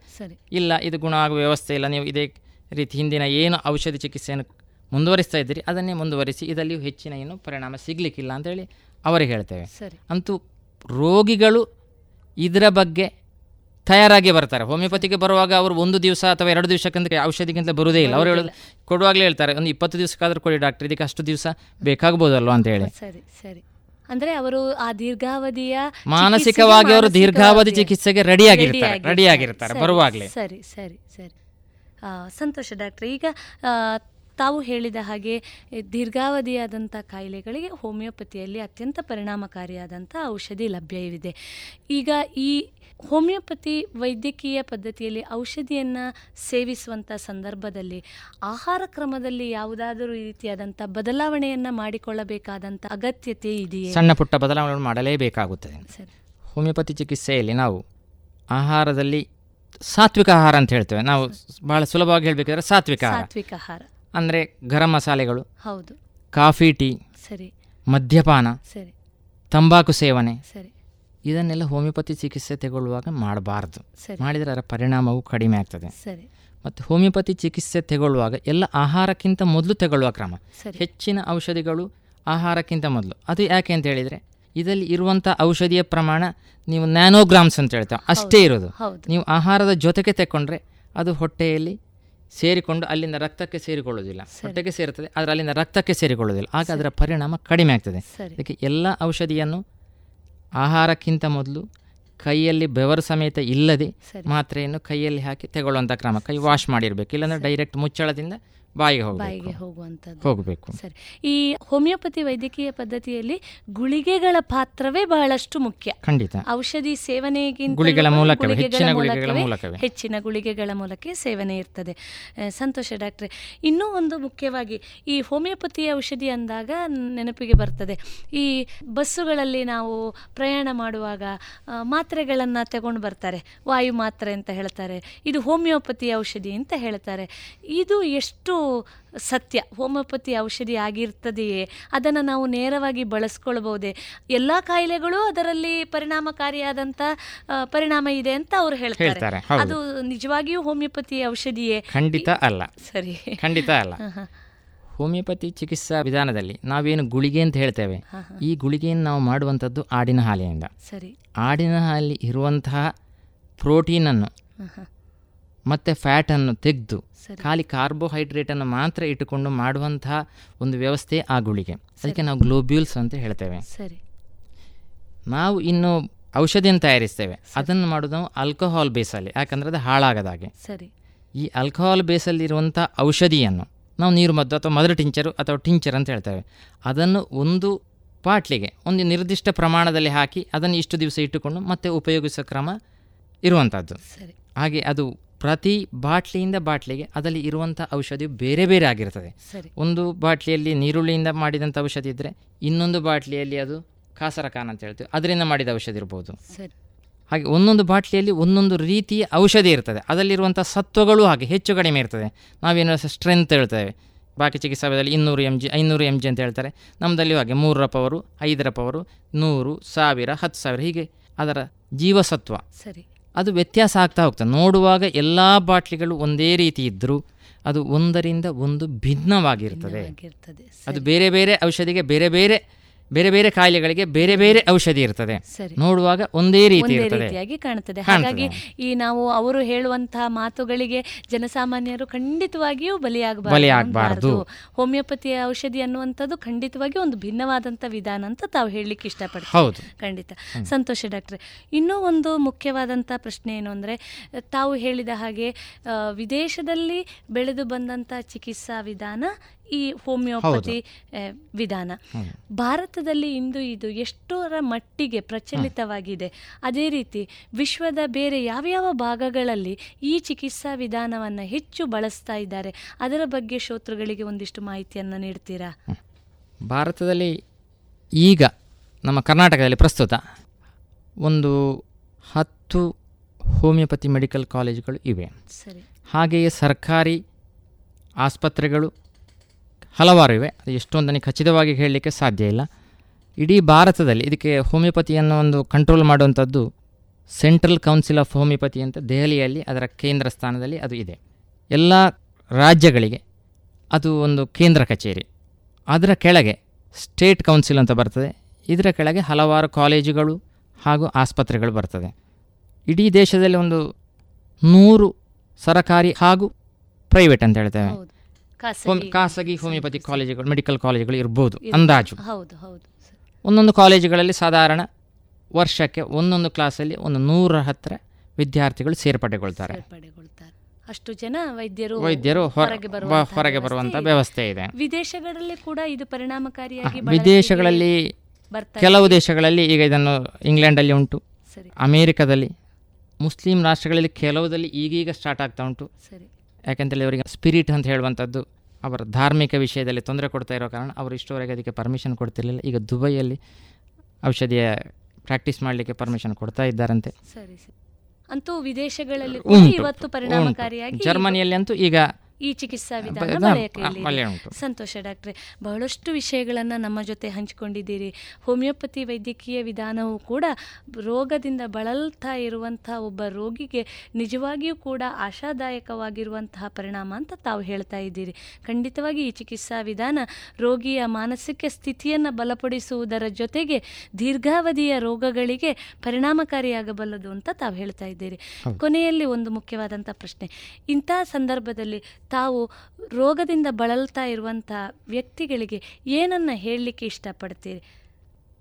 ಯಾವುದೇ ಚಿಕಿತ್ಸಾ ಪದ್ಧತಿಗೆ ರೋಗಿ ಹೋಗುವಾಗ ಆ ಪದ್ಧತಿಯಲ್ಲಿ ತುಂಬ ನಂಬಿಕೆ ಇರಬೇಕು. ಸರಿ. ಯಾರೋ ಹೇಳಿದರು ಅಲ್ಲಿಗೆ ಹೋದೆ ಅಂತ ಇರಬಾರ್ದು. ಅವರಿಗೆ ಆ ಪದ್ಧತಿಯಲ್ಲಿ ನಂಬಿಕೆ ವೈದ್ಯರಲ್ಲಿ ನಂಬಿಕೆ ಮತ್ತು ಅವರು ಎಷ್ಟು ಸಮಯ ಹೇಳ್ತಾರೆ ಅಷ್ಟು ಸಮಯ ಔಷಧಿ ತೆಗೊಳ್ಳುವಂಥ ಒಂದು ಮನಸ್ಥಿತಿ ಇಟ್ಟುಕೊಂಡೇ ಹೋಗಬೇಕು ಹೊರತು. ಅದು ಅಲ್ಲದೆ ನಂಬಿಕೆ ಇಲ್ಲದೆ ಯಾರೋ ಹೇಳಿದರು ಅಂತ ಹೇಳಿ ಹೋಗಿ ಔಷಧಿ ಮಾಡಿದರೆ ಅದು ಅವರಿಗೆ ಪರಿಣಾಮಕಾರಿ ಆಗೋದಿಲ್ಲ ಸರಿ. ನಂಬಿಕೆಯೇ ಬಹುಶಃ ಎಲ್ಲದಕ್ಕೂ ಮೂಲ. ನಂಬಿಕೆ. ಬೇಕೇ ಬೇಕು. ನಂಬಿಕೆ ಇದ್ದಾಗ ತನ್ನಂತಾನೇ ರೋಗವು ಬೇಗನೆ ವಾಸಿ ಆಗ್ತದೆ. ಬೇಗನೆ ವಾಸಿ ಆಗ್ತದೆ. ಸಂತೋಷ ಡಾಕ್ಟ್ರೆ ಬಹಳಷ್ಟು ವಿಷಯಗಳನ್ನು ಇಷ್ಟು ಹೊತ್ತು ನಮ್ಮ ಜೊತೆ ಹಂಚಿಕೊಂಡಿದ್ದೀರಿ ರೇಡಿಯೋ ಪಾಂಚಜನ್ಯದ ಪರವಾಗಿ ತಮಗೆ ತುಂಬ ಹೃದಯದ ಧನ್ಯವಾದಗಳು ನಮಸ್ಕಾರ ಇದುವರೆಗೆ ವೈದ್ಯ ದೇವೋಭವ ಕಾರ್ಯಕ್ರಮದಲ್ಲಿ ಹೋಮಿಯೋಪತಿ ವೈದ್ಯರಾದಂತಹ ಡಾಕ್ಟರ್ ರಮೇಶ್ ಭಟ್ ಅವರೊಂದಿಗೆ ಹೋಮಿಯೋಪತಿ ಚಿಕಿತ್ಸಾ ವೈದ್ಯಕೀಯ ಪದ್ಧತಿಗಳ ಕುರಿತ ಮಾತುಕತೆಯನ್ನ ಕೇಳಿದಿರಿ.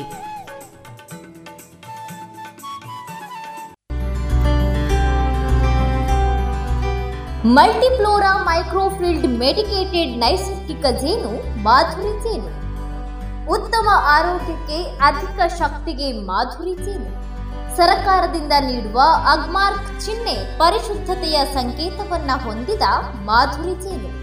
ಶುದ್ಧವಾದ ಜೇನು ಹಾಗೂ ಪೌಷ್ಟಿಕ ಹಣ್ಣುಗಳಿಂದ ಸಮ್ಮಿಳಿತವಾದ ಉತ್ಕೃಷ್ಟ ಆಹಾರ ಮಾಧುರಿ ಹನಿಜ ಶುದ್ಧವಾದ ಜೇನು. ಶುದ್ಧವಾದ ಜೇನು ನೈಸರ್ಗಿಕ ಬಿರಿಂಡದಿಂದ ತಯಾರಿಸಲಾದ ಸ್ವಾದಿಷ್ಟ ಪೇಯ ಮಾಧುರಿ ಹನಿ ಕೋಕಂ ಸಿರಪ್. ಜೇನು ಔಷಧಿಯಾಗಿ ನಿತ್ಯೋಪಯೋಗಿ ಹಲವಾರು ವಿಟಮಿನ್ಗಳನ್ನ, ಖನಿಜಾಂಶಗಳನ್ನ ಒಳಗೊಂಡಿದೆ. ಈ ಎಲ್ಲ ಉತ್ಪನ್ನಗಳಿಗಾಗಿ ಹಿಂದೆ ಭೇಟಿ ನೀಡಿ ರಾಷ್ಟ್ರೀಯ ಸನ್ಮಾನ ಪುರಸ್ಕಾರ ಪ್ರಶಸ್ತಿ ಪುರಸ್ಕೃತ ದಕ್ಷಿಣ ಕನ್ನಡ ಜೇನು ವ್ಯವಸಾಯಗಾರರ ಸಹಕಾರಿ ಸಂಘ ನಿಯಮಿತ ಪುತ್ತೂರು, ಸುಳ್ಯ, ಉಡುಪಿ, ಧರ್ಮಸ್ಥಳ. ಹೆಚ್ಚಿನ ಮಾಹಿತಿಗಾಗಿ ಸಂಪರ್ಕಿಸಿ ಒಂಬತ್ತು ಆರು ಎಂಟು ಆರು ಐದು ಎರಡು ನಾಲ್ಕು ಏಳು ಎಂಟು ಎಂಟು. ಒಂಬತ್ತು ಒಂದು ನಾಲ್ಕು ಒಂದು ಸೊನ್ನೆ ಏಳು ಒಂಬತ್ತು ಆರು ಆರು ಮೂರು.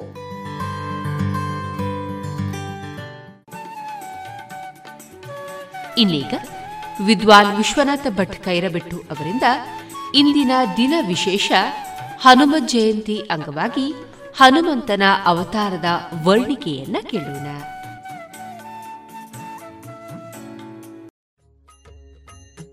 ಹನುಮನ ಮತವೇ ಹರಿಯ ಮತವು, ಹರಿಯ ಮತವೇ ಹನುಮನ ಮತವು.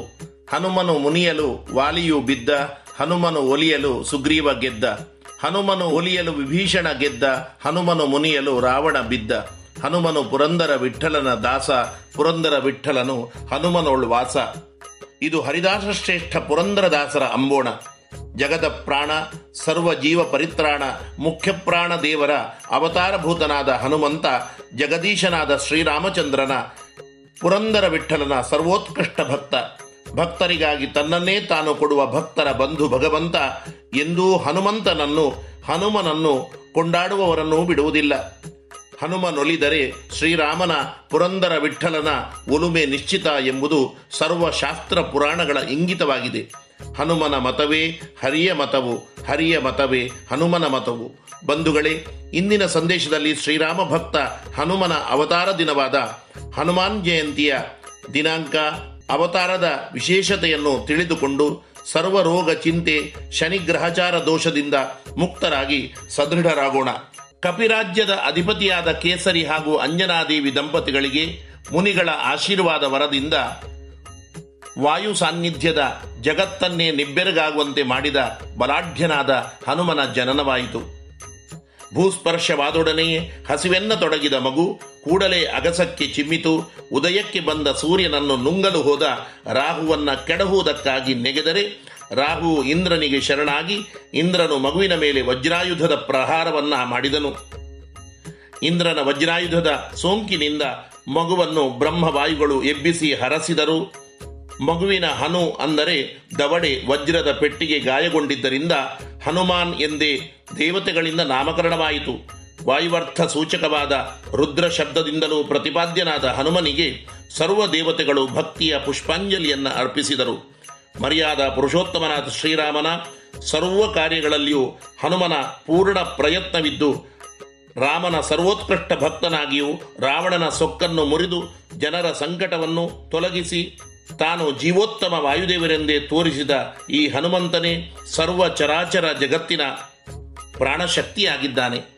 ಪ್ರತಿ ವರ್ಷವೂ ಚೈತ್ರ ಶುಕ್ಲ ಪೂರ್ಣಿಮೆಯಂದು ಹನುಮತ್ ಜಯಂತಿಯನ್ನು ಮುಖ್ಯಪ್ರಾಣನ ಅವತಾರವಾದ ಹನುಮಂತನ ಜನ್ಮ ದಿನೋತ್ಸವವನ್ನಾಗಿ ಆಚರಿಸುವ ಪದ್ಧತಿ ಇದೆ. ಈ ಹನುಮತ್ ಜಯಂತಿಯ ದಿನದಂದು ಸರ್ವೇ ಸಾಮಾನ್ಯರು ಹನುಮಂತನಿಂದ ದೊರಕುವ ಬುದ್ಧಿ, ಬಲ, ಯಶಸ್ಸು, ಧೈರ್ಯ, ನಿರ್ಭಯತ್ವ, ಅರೋಗತ, ಅಜಾಡ್ಯ, ವಾಕ್ಪಟುತ್ವವನ್ನು ವಿಶೇಷವಾಗಿ ಪಡೆಯಬಹುದಾಗಿದೆ. ಹನುಮತ್ ಜಯಂತಿಯಂದು ಪ್ರಾತಃ ಕಾಲದಲ್ಲಿ ಬೇಗನೆ ಎದ್ದು ಸ್ನಾನಾದಿಗಳಿಂದ ಶುಚಿರ್ಭೂತರಾಗಿ ರಾಮ, ಸೀತಾ, ಹನುಮರ ಮೂರ್ತಿಯೋ, ಫೋಟೋವೋ ಇದ್ದರೆ ಅದನ್ನು ಅಲಂಕರಿಸಿ ಆಚಮನೆ ಸಂಕಲ್ಪಾದಿಗಳನ್ನು ನಡೆಸಬೇಕು. ಹನುಮಾಂತರ್ಗತ ಶ್ರೀರಾಮಚಂದ್ರ ಪ್ರೀತ್ಯರ್ಥಂ ಹನುಮತ್ ಪೂಜಾಖ್ಯಂ ಕರ್ಮ ಕರಿಷ್ಯೆ ಎಂಬುದಾಗಿ ಸಂಕಲ್ಪ ಮಾಡಿ ಶಂಖ ಪೂಜೆ, ಪೀಠ ಪೂಜೆಗಳನ್ನು ಗೊತ್ತಿದ್ದರೆ ನಡೆಸಿ ಅರ್ಘ್ಯ ಪಾದ್ಯಾದಿ ಷೋಡಶೋಪಚಾರ ಪೂಜೆಗಳನ್ನು ನಡೆಸಬೇಕು. ಪಂಚಾಮೃತ ಗಂಗಾಜಲದಿಂದ ಅಭಿಷೇಕವನ್ನ, ನಂತರ ಶನಿಗ್ರಹಚಾರ ದೋಷ ಪರಿಹಾರವಾಗಲು ಎಳ್ಳೆಣ್ಣೆಯ ಅಭಿಷೇಕವನ್ನು ಕೂಡ ನಡೆಸಬಹುದು. ನಂತರ ಪೀತಾಂಬರ ಸಿಂಧೂರ ಗಂಧ ಚಂದನಾದಿಗಳನ್ನು ಲೇಪಿಸಿ, ಸಾಧ್ಯವಿದ್ದರೆ ಎಕ್ಕೆ ಎಲೆಗಳ ಅಥವಾ ವೀಳ್ಯದೆಲೆಗಳ ಅಥವಾ ರಾಮನಿಗೆ ಅರ್ಪಿತವಾದ ತುಳಸಿಯ ಮಾಲೆಗಳನ್ನು ಹಾಕಿ ಅಲಂಕರಿಸಬೇಕು. ಶ್ರೀರಾಮ ಸಹಸ್ರನಾಮ, ವಿಷ್ಣು ಸಹಸ್ರನಾಮ, ಹನುಮಾನ್ ಚಾಲೀಸ ಇತ್ಯಾದಿಗಳನ್ನು ಪಾರಾಯಣ ಮಾಡಬಹುದು. ನಂತರ ಪಂಚವಿಧ ಫಲವಸ್ತುಗಳನ್ನು, ಕಾಯಿ, ದನದ ಹಾಲು, ಲಡ್ಡು, ವಡೆ, ಕೋಸಂಬರಿ ಇತ್ಯಾದಿಗಳನ್ನು ಯಥಾಶಕ್ತಿ ಅರ್ಪಿಸಿ ನೈವೇದ್ಯ ಮಾಡಬೇಕು. ಮಂಗಳಾರತಿ ಬೆಳಗಿದ ನಂತರ ಈ ಮಂತ್ರವನ್ನ ಹೇಳಿ ಪ್ರಾರ್ಥಿಸಬೇಕು. ಸಂಪೂರ್ಣ ಪೂಜಾ ಸಮಯದಲ್ಲಿ ಶ್ರೀರಾಮಚಂದ್ರಾಯ ನಮಃ, ಶ್ರೀ ಆಂಜನೇಯಾಯ ನಮಃ ಎಂಬ ಮಂತ್ರಗಳನ್ನು ಹೇಳುತ್ತಿರಬಹುದು. ಹನುಮಂತನ ಮಂತ್ರ, ಮನೋಜವಂ ಮಾರುತತುಲ್ಯ ವೇಗಂ, ಜಿತೇಂದ್ರಿಯಂ ಬುದ್ಧಿಮತಾಂ ವರಿಷ್ಠಂ, ವಾತಾತ್ಮಜಂ ವಾನರಯೂಥ ಮುಖ್ಯಂ ಶ್ರೀರಾಮದೂತಂ ಶಿರಸಾ ನಮಾಮಿ. ಶಕ್ತಿ ಇದ್ದವರು ಹನುಮತ್ ಜಯಂತಿಯಂದು ಉಪವಾಸವನ್ನು ಕೂಡ ಮಾಡಬಹುದು. ಹೀಗೆ ಯಥಾಶಕ್ತಿ, ರಾಮದೂತ, ಸರ್ವೇಷ್ಟದಾತ, ವಾಯು ಸಂಜಾತ, ಹನುಮಂತನ ಅನುಗ್ರಹದೊಂದಿಗೆ ಶ್ರೀರಾಮನ ಪೂರ್ಣ ಕೃಪೆಗೆ ನೀವೆಲ್ಲರೂ ಪಾತ್ರರಾಗಿ ಎಂದು ಹನುಮ ಜಯಂತಿಯ ಶುಭಾಶಯವನ್ನು ಹೇಳುತ್ತಾ ನನ್ನ ಮಾತನ್ನು ರಾಮನ ಚರಣಕಮಲಗಳಿಗೆ ಅರ್ಪಿಸುತ್ತೇನೆ. ಜೀವೇಮ ಶರದಶತಂ ಇದುವರೆಗೆ ವಿದ್ವಾನ್ ವಿಶ್ವನಾಥ ಭಟ್ ಖೈರಬೆಟ್ಟು ಅವರಿಂದ ಇಂದಿನ ದಿನ ವಿಶೇಷ ಹನುಮ ಜಯಂತಿ ಅಂಗವಾಗಿ ಹನುಮಂತನ ಅವತಾರದ ವರ್ಣಿಕೆಯನ್ನ ಕೇಳಿದ್ರಿ. ಗುಣಮಟ್ಟದಲ್ಲಿ ಶ್ರೇಷ್ಠತೆ, ಹಣದಲ್ಲಿ ಗರಿಷ್ಠ ಉಳಿತಾಯ. Sneha silk and readymade Golwar, Puttur. ಮದುವೆ ಚವಳಿ ಮತ್ತು ಫ್ಯಾಮಿಲಿ ಶೋರೂಮ್. ಎಲ್ಲಾ ಬ್ರಾಂಡೆಡ್ ಡ್ರೆಸ್ಗಳು ಅತ್ಯಂತ ಸ್ಪರ್ಧಾತ್ಮಕ ಮತ್ತು ಮಿತ ದರದಲ್ಲಿ ಲಭ್ಯ. Sneha silks and readymades. Shivaguru complex Anjaneya ಮಂತ್ರಾಲಯದ ಬಳಿ ಪುತ್ತೂರು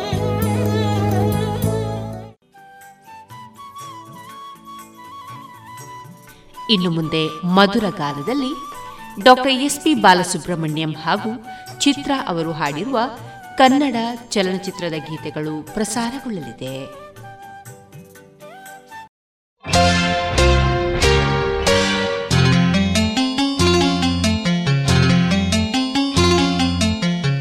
ಅರಳಿದ ಆಸೆ ಮಂಜಿನ ಹೂವಾಯ್ತು ಬಿಸಿಲಿನ ಬೇಗೆಯಲ್ಲಿ ಕರಗಿ ನೀರಾಯಿತು ಬಿಸಿಲಿನ ಬೇಗೆಯಲಿ ಕರಗಿ ನೀರಾಯಿತು ಬದುಕು ಸಾಕಾಯಿತು.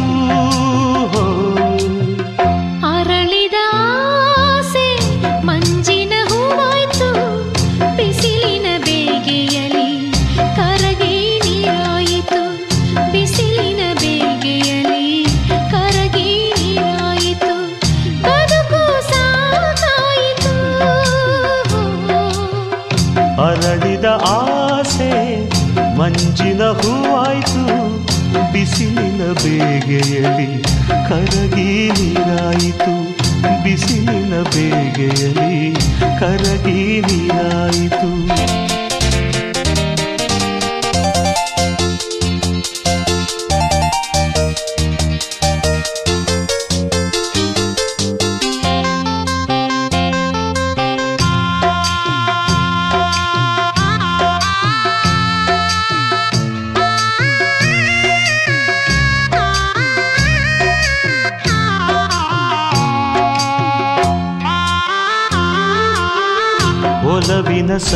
ಕಾಣದೆ ಮದುವೆಯ ಮಾತಾಗದೆ ಒಲವಿನ ಸವಿ ಕಾಣದೆ ಮದುವೆಯ ಮಾತಾಗದೆ ಮಗುವಿನ ತಾಯಾದರೆ ಎಂದಿಗೂ ನೋವೇ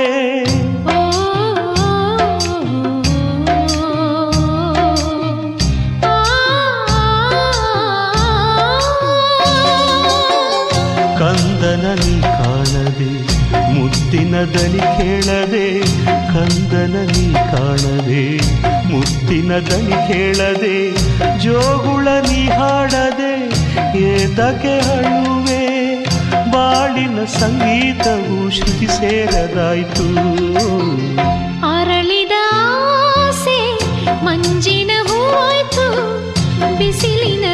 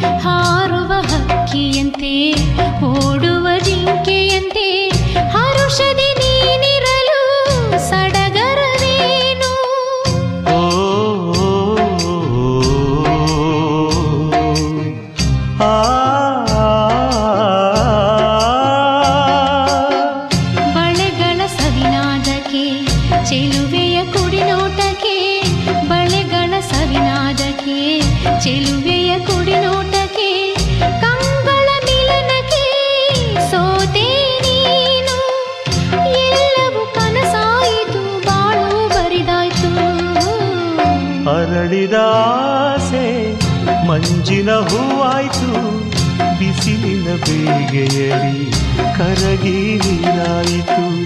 ಬಿಸಿಲಿನ ಬೇಗೆಯಲಿ ಕರಗಿ ನೀರಾಯಿತು. ಬದುಕು ಸಾಕಾಯಿತು.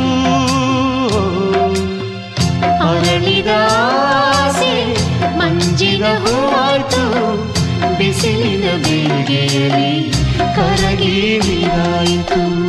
ಬಿಸಿಲಿನ ಬೇಗೆಯಲಿ ಕರಗಿ ನೀರಾಯಿತು ಬಿಸಿಲಿನ ಬೇಗೆಯಲಿ ಕರಗಿ ನೀರಾಯಿತು ಬಿಸಿಲಿನ ಬೇಗೆಯಲಿ ಕರಗಿ ನೀರಾಯಿತು ಬಿಸಿಲಿನ ಬೇಗೆಯಲಿ ಕರಗಿ ನೀರಾಯಿತು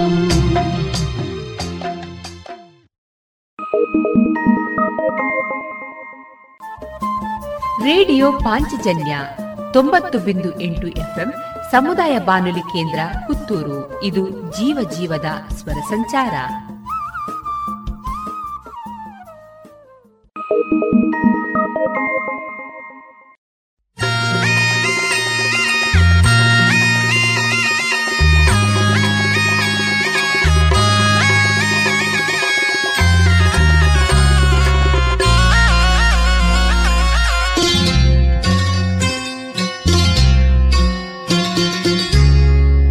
ಮನಸ್ಸಲ್ಲಿ ಬಯಸುವುದೇ ಒಂದು, ಬದುಕಲ್ಲಿ ನಡೆಯುವುದೇ ಒಂದು.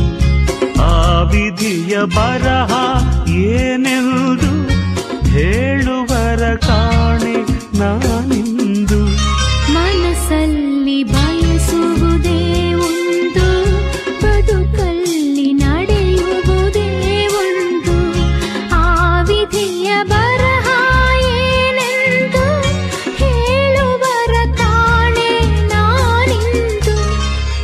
ಮನಸ್ಸಲ್ಲಿ ಬಯಸುವುದೇ ಒಂದು ಬದುಕಲ್ಲಿ ನಡೆಯುವುದೇ ಒಂದು.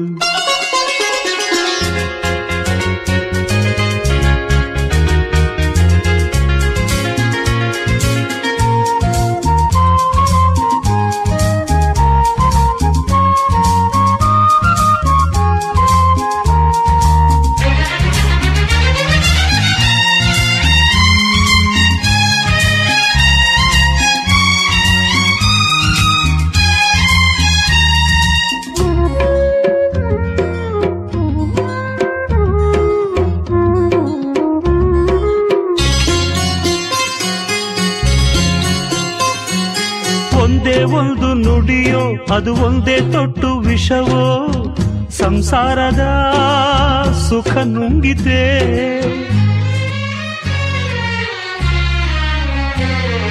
ಶಾಂತಿಯನ್ನು ಕಲಕಿ ಅನುಬಂಧವನ್ನೇ ಕೆಣಕಿ ಆನಂದವೇ ಮರೆಯಾಯಿತೆ? ಸಹಿಸಲಾರೆ ಎಂದರು ನೀನು ಬಾಡೊಂದು ಹೋರಾಟವೇ? ನನ್ನಣೆ ಎಂದೆಂದಿಗೂ ಮನಸ್ಸಲ್ಲಿ ಬಯಸುವುದೇ ಒಂದು ಬದುಕಲ್ಲಿ ನಡೆಯುವುದೇ ಒಂದು ಆ ವಿಧಿಯ ಬರಹ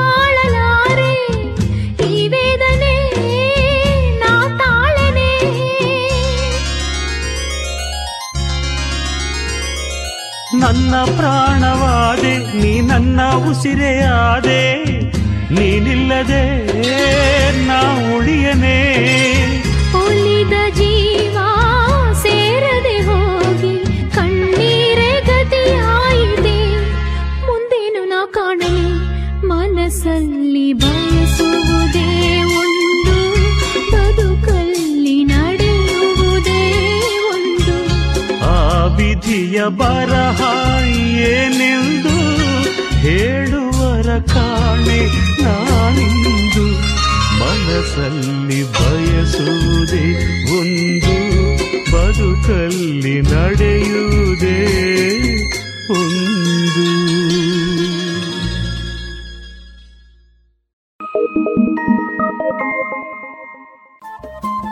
ರೇಡಿಯೋ ಪಾಂಚಜನ್ಯ ತೊಂಬತ್ತು ಬಿಂದು ಎಂಟು ಎಫ್ಎಂ ಸಮುದಾಯ ಬಾನುಲಿ ಕೇಂದ್ರ ಪುತ್ತೂರು. ಇದು ಜೀವ ಜೀವದ ಸ್ವರ ಸಂಚಾರ.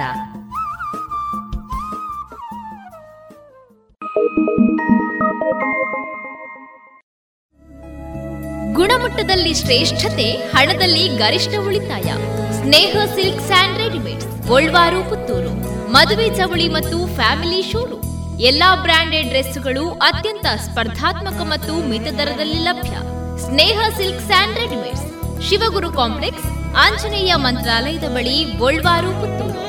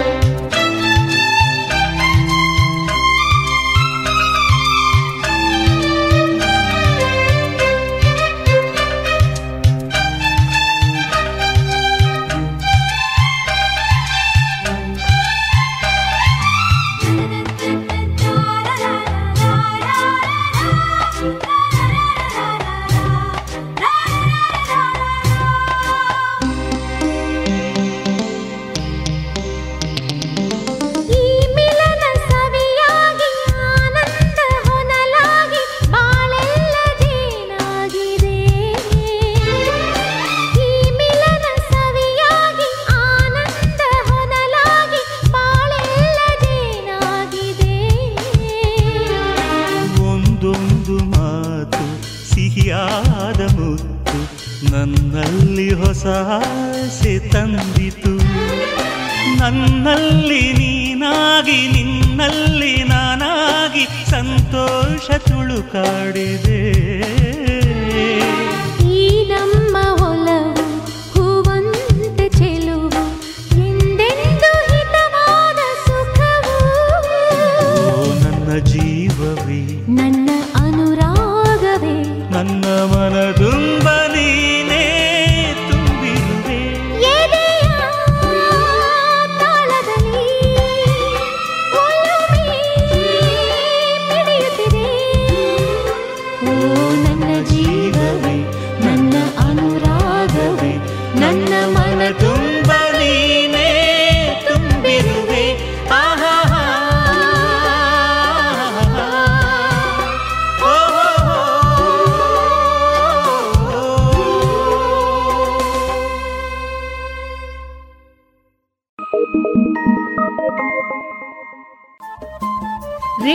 ಪಾಂಚಜನ್ಯ ತೊಂಬತ್ತು ಬಿಂದು ಎಂಟು ಎಫ್ಎಂ ಸಮುದಾಯ ಬಾನುಲಿ ಕೇಂದ್ರ ಪುತ್ತೂರು. ಇದು ಜೀವ ಜೀವದ ಸ್ವರ ಸಂಚಾರ.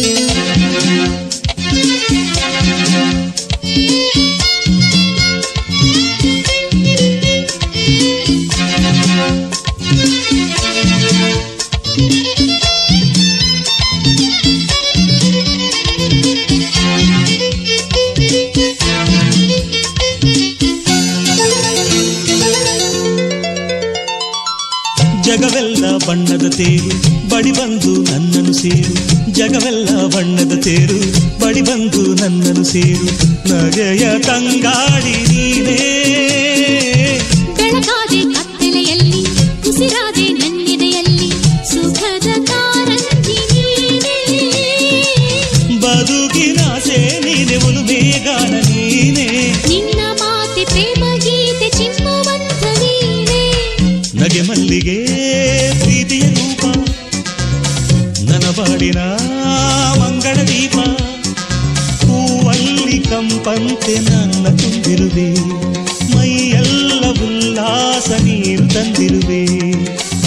ಸಾಕ್ಷಿಯಾಗಿ ನೀ ಬಂದೆ ನನ್ನಲ್ಲಿ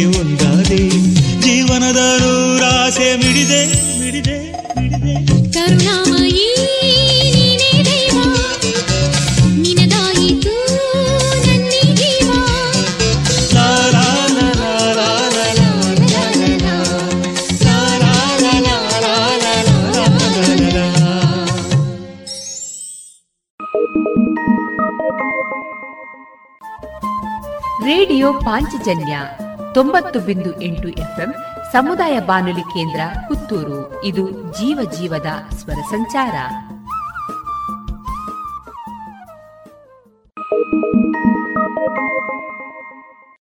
ಗುಣಮಟ್ಟದಲ್ಲಿ ಶ್ರೇಷ್ಠತೆ, ಹಣದಲ್ಲಿ ಗರಿಷ್ಠ ಉಳಿತಾಯ. Sneha silk and readymade Golwar Puttur. ಮದುವೆ ಚವಳಿ ಮತ್ತು ಫ್ಯಾಮಿಲಿ ಶೂರು. ಎಲ್ಲಾ ಬ್ರಾಂಡೆಡ್ ಡ್ರೆಸ್ಗಳು ಅತ್ಯಂತ ಸ್ಪರ್ಧಾತ್ಮಕ ಮತ್ತು ಮಿತ ದರದಲ್ಲಿ ಲಭ್ಯ.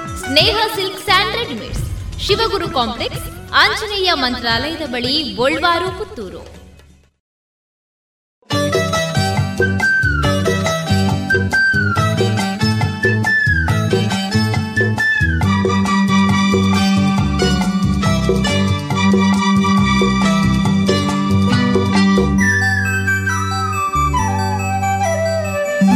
ಬಾಳೋದು ಹೂಬನ ಬಂದಾಗ ಯೌವನ.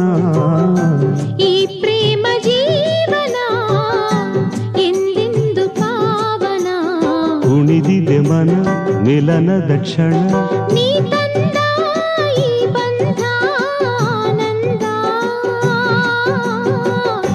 ಬಾಳೋದು ಹೂಬನ ಬಂದಾಗ ಯೌವನ.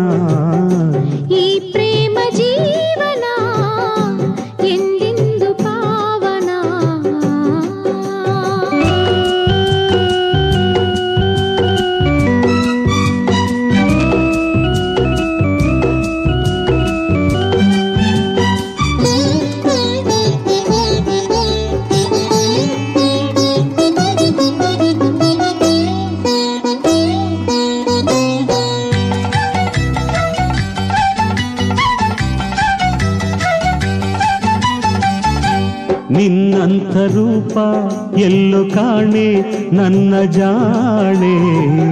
ಶೃಂಗಾರ ಭಾವ ಮೂಡಿದಾಗ ಕಾಡಿದಾಗ.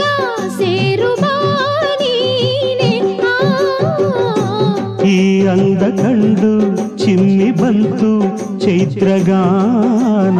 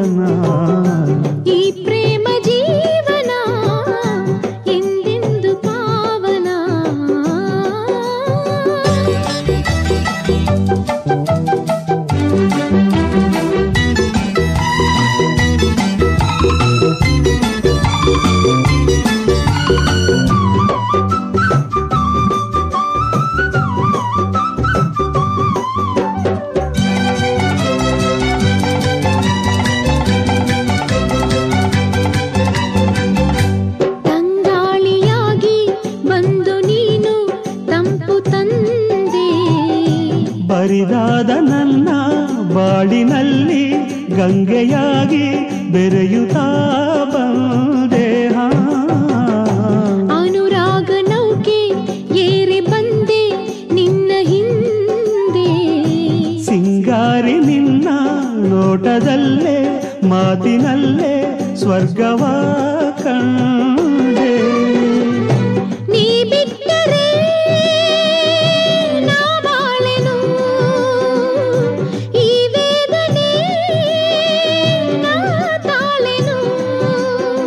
ಜಗದ ಭೀತಿ ಬಿಟ್ಟು ಪ್ರೀತಿ ಸುಧೆಯನ್ನು ಬಾಳೆಲ್ಲ ಸವಿಯೋಣ.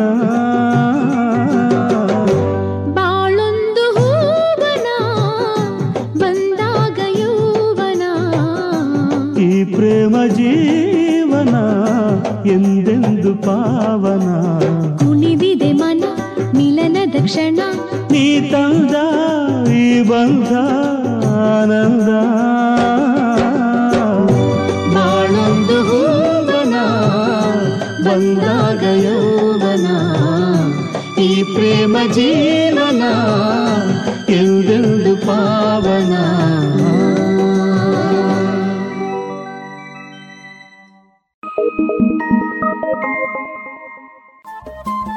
ರೇಡಿಯೋ ಪಾಂಚಜನ್ಯ ತೊಂಬತ್ತು ಬಿಂದು ಎಂಟು ಎಫ್ಎಂ ಸಮುದಾಯ ಬಾನುಲಿ ಕೇಂದ್ರ ಪುತ್ತೂರು ಇದು ಜೀವ ಜೀವದ ಸ್ವರ ಸಂಚಾರ.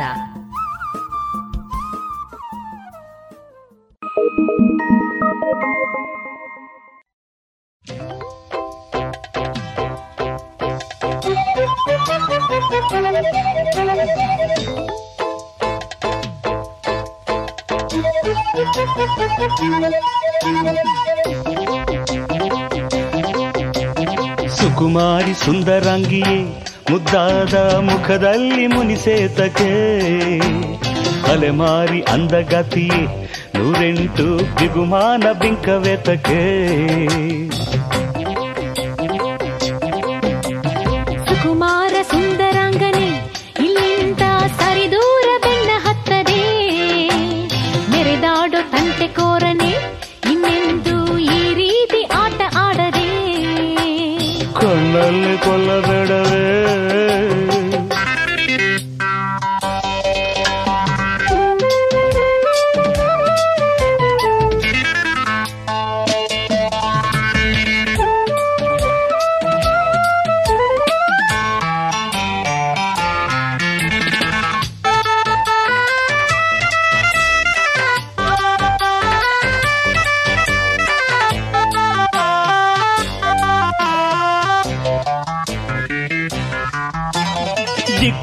ಅತ್ತ ಇತ್ತ ಹೋಗಬೇಡವೇ. ಈ ಅಲೆದಾಟ ನಿನಗೆ ತರವೇ. ಅಂಗ ಸಂಗ ರಂಗಿನಾಟ ಏನು ಇಲ್ಲವೇ. ನನ್ನ ಒಡನಾಟ ಕಿಡಿಸೊಲ್ಲವೇ ಹೇಳೆ ವಯ್ಯಾರಿ, ಕೇಳೆ ಕಾವೇರಿ, ನನ್ನ ಸ್ನೇಹ ಬೇಕಿಲ್ಲವೇ.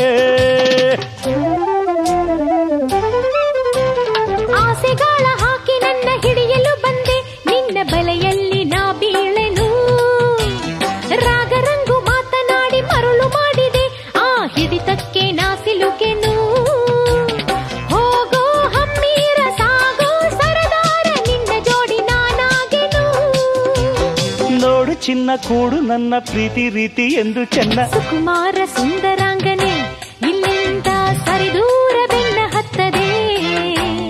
ಮೆರೆದಾಡೋ ತಂಟೆ ಕೋರನೆ ಇನ್ನೆಂದು ಈ ರೀತಿ ಆಟ ಆಡದೆ. ಓಹೋ ಸುಕುಮಾರಿ ಸುಂದರಾಂಗಿಯೇ ಮುದ್ದಾದ ಮುಖದಲ್ಲಿ ಮುನಿಸೇತದೆ ಅಲೆಮಾರಿ ಅಂದಗಾತಿಯೇ ನೂರೆಂಟು ಬಿಗುಮಾನ ಬಿಂಕವೇತಕೆ ಸರಿದೂರ ಸದ್ದು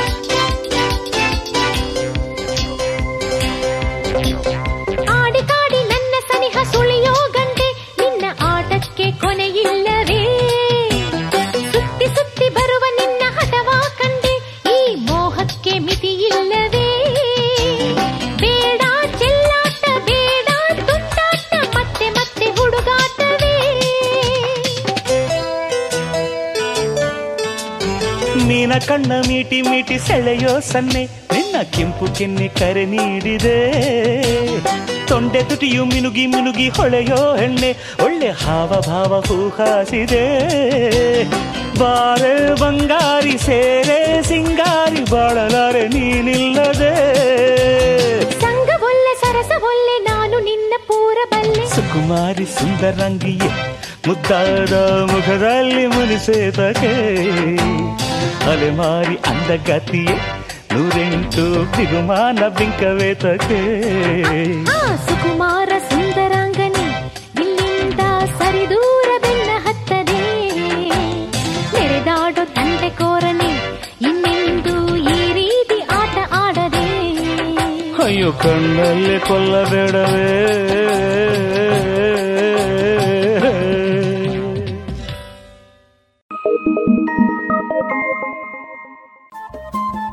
ರೇಡಿಯೋ ಪಾಂಚಜನ್ಯ ತೊಂಬತ್ತು ಬಿಂದು ಎಂಟು ಎಫ್ಎಂ ಸಮುದಾಯ ಬಾನುಲಿ ಕೇಂದ್ರ ಪುತ್ತೂರು. ಇದು ಜೀವ ಜೀವದ ಸ್ವರ ಸಂಚಾರ.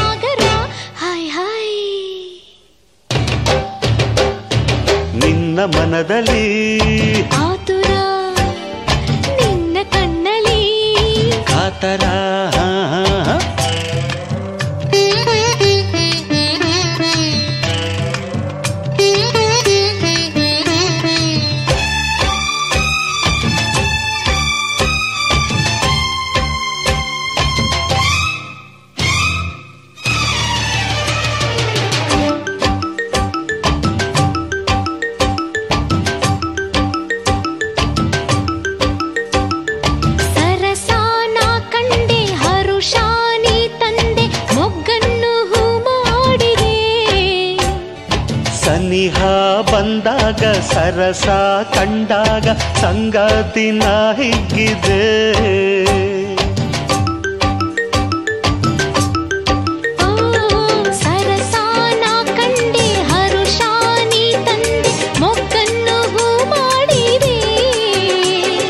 ಸನಿಹ ಬಂದಾಗ ಸರಸ ಕಂಡಾಗ ಸಂಗಾತಿ ನಾ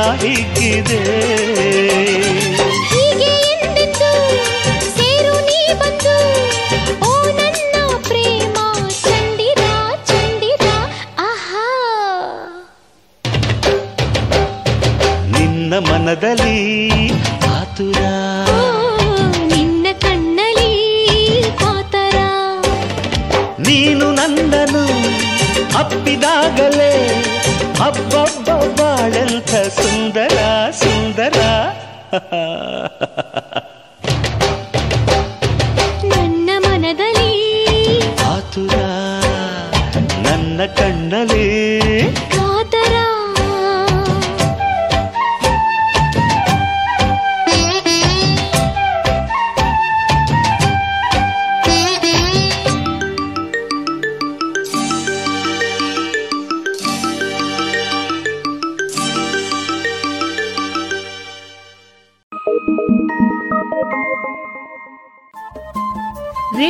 ಪಾಂಚಜನ್ಯ ತೊಂಬತ್ತು ಬಿಂದು ಎಂಟು ಎಫ್ಎಂ ಸಮುದಾಯ ಬಾನುಲಿ ಕೇಂದ್ರ ಪುತ್ತೂರು. ಇದು ಜೀವ ಜೀವದ ಸ್ವರ ಸಂಚಾರ.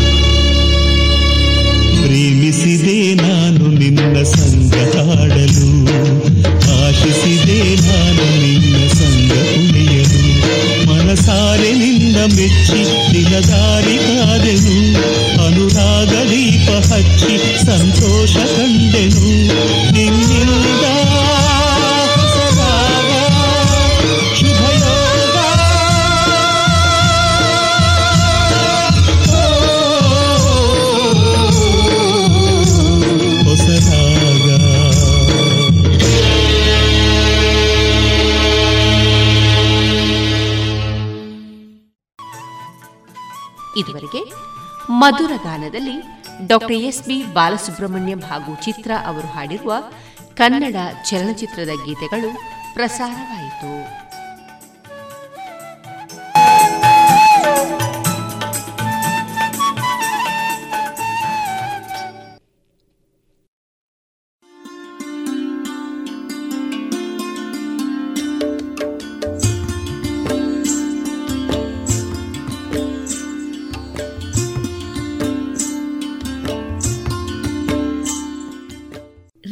ಪಾಂಚಜನ್ಯ ಸಮುದಾಯ ಬಾನುಲಿ ಕೇಂದ್ರದಿಂದ ನಿಮ್ಮ ಕಾರ್ಯಕ್ರಮಗಳು ಪ್ರಸಾರವಾಗಬೇಕೆ? ಹಾಗಿದ್ದರೆ ನಮ್ಮನ್ನು ಸಂಪರ್ಕಿಸಿ. ನಮ್ಮ ದೂರವಾಣಿ ಸಂಖ್ಯೆ ಸೊನ್ನೆ ಎಂಟು ಎರಡು ಐದು ಒಂದು, ಎರಡು ಒಂಬತ್ತು ಎಂಟು ನಾಲ್ಕು ಒಂಬತ್ತು ಒಂಬತ್ತು.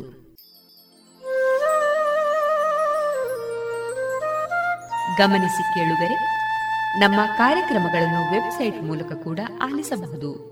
ನಮ್ಮ ವೆಬ್ಸೈಟ್ ವಿಳಾಸ W W W dot radio Panchajanya dot com. ಇಲ್ಲಿ ಆರ್ಕೈವ್ಸ್ನ ಭಾಗಕ್ಕೆ ಹೋಗಿ ಕ್ಲಿಕ್ ಮಾಡಿದರೆ ಹಳೆ ಕಾರ್ಯಕ್ರಮಗಳನ್ನು ಕೂಡ ಆಲಿಸಬಹುದು. ಜೊತೆಗೆ ನಮ್ಮ ಪ್ರಸಾರವನ್ನು ಆಪ್ ಮೂಲಕವೂ ಕೇಳಬಹುದು. ಪ್ಲೇಸ್ಟೋರ್ನಲ್ಲಿ ಪಾಂಚಜನ್ಯ ಸರ್ಚ್ ಮಾಡಿ, ಡೌನ್ಲೋಡ್ ಮಾಡಿಕೊಂಡು ತಮ್ಮ ಮೊಬೈಲ್ಗಳಿಗೆ ಇನ್ಸ್ಟಾಲ್ ಮಾಡಿದರೆ ರೇಡಿಯೋ ಪ್ರಸಾರದ ಕಾರ್ಯಕ್ರಮವನ್ನು ನೀವು ಆಲಿಸಬಹುದು. ನಮ್ಮ ಪ್ರಸಾರದ ಬಗೆಗೆ ನಿಮ್ಮ ಅಭಿಪ್ರಾಯಗಳನ್ನು ಹಂಚಿಕೊಳ್ಳಲು ನಮ್ಮ ವಿಳಾಸ ರೇಡಿಯೋ ಪಾಂಚಜನ್ಯ ತೊಂಬತ್ತು ಬಿಂದು ಎಂಟು ಎಫ್ಎಂ, ಸಮುದಾಯ ಬಾನುಲಿ ಕೇಂದ್ರ, ನೆಹರು ನಗರ, ಪುತ್ತೂರು. ನಮ್ಮ ದೂರವಾಣಿ ಸಂಖ್ಯೆ ಸೊನ್ನೆ ಎಂಟು ಎರಡು ಐದು ಒಂದು, ಎರಡು ಒಂಬತ್ತು ಎಂಟು ನಾಲ್ಕು ಒಂಬತ್ತು ಒಂಬತ್ತು. ಇಮೇಲ್ ವಿಳಾಸ radio Panchajanya at Gmail dot com ನಮ್ಮ ವಿಳಾಸ ಮತ್ತೊಮ್ಮೆ ರೇಡಿಯೋ ಪಾಂಚಜನ್ಯ ತೊಂಬತ್ತು ಬಿಂದು ಎಂಟು ಎಫ್ಎಂ, ಸಮುದಾಯ ಬಾನುಲಿ ಕೇಂದ್ರ, ನೆಹರು ನಗರ, ಪುತ್ತೂರು. ನಮ್ಮ ದೂರವಾಣಿ ಸಂಖ್ಯೆ ಸೊನ್ನೆ ಎಂಟು ಎರಡು ಐದು ಒಂದು, ಎರಡು ಒಂಬತ್ತು ಎಂಟು ನಾಲ್ಕು ಒಂಬತ್ತು ಒಂಬತ್ತು.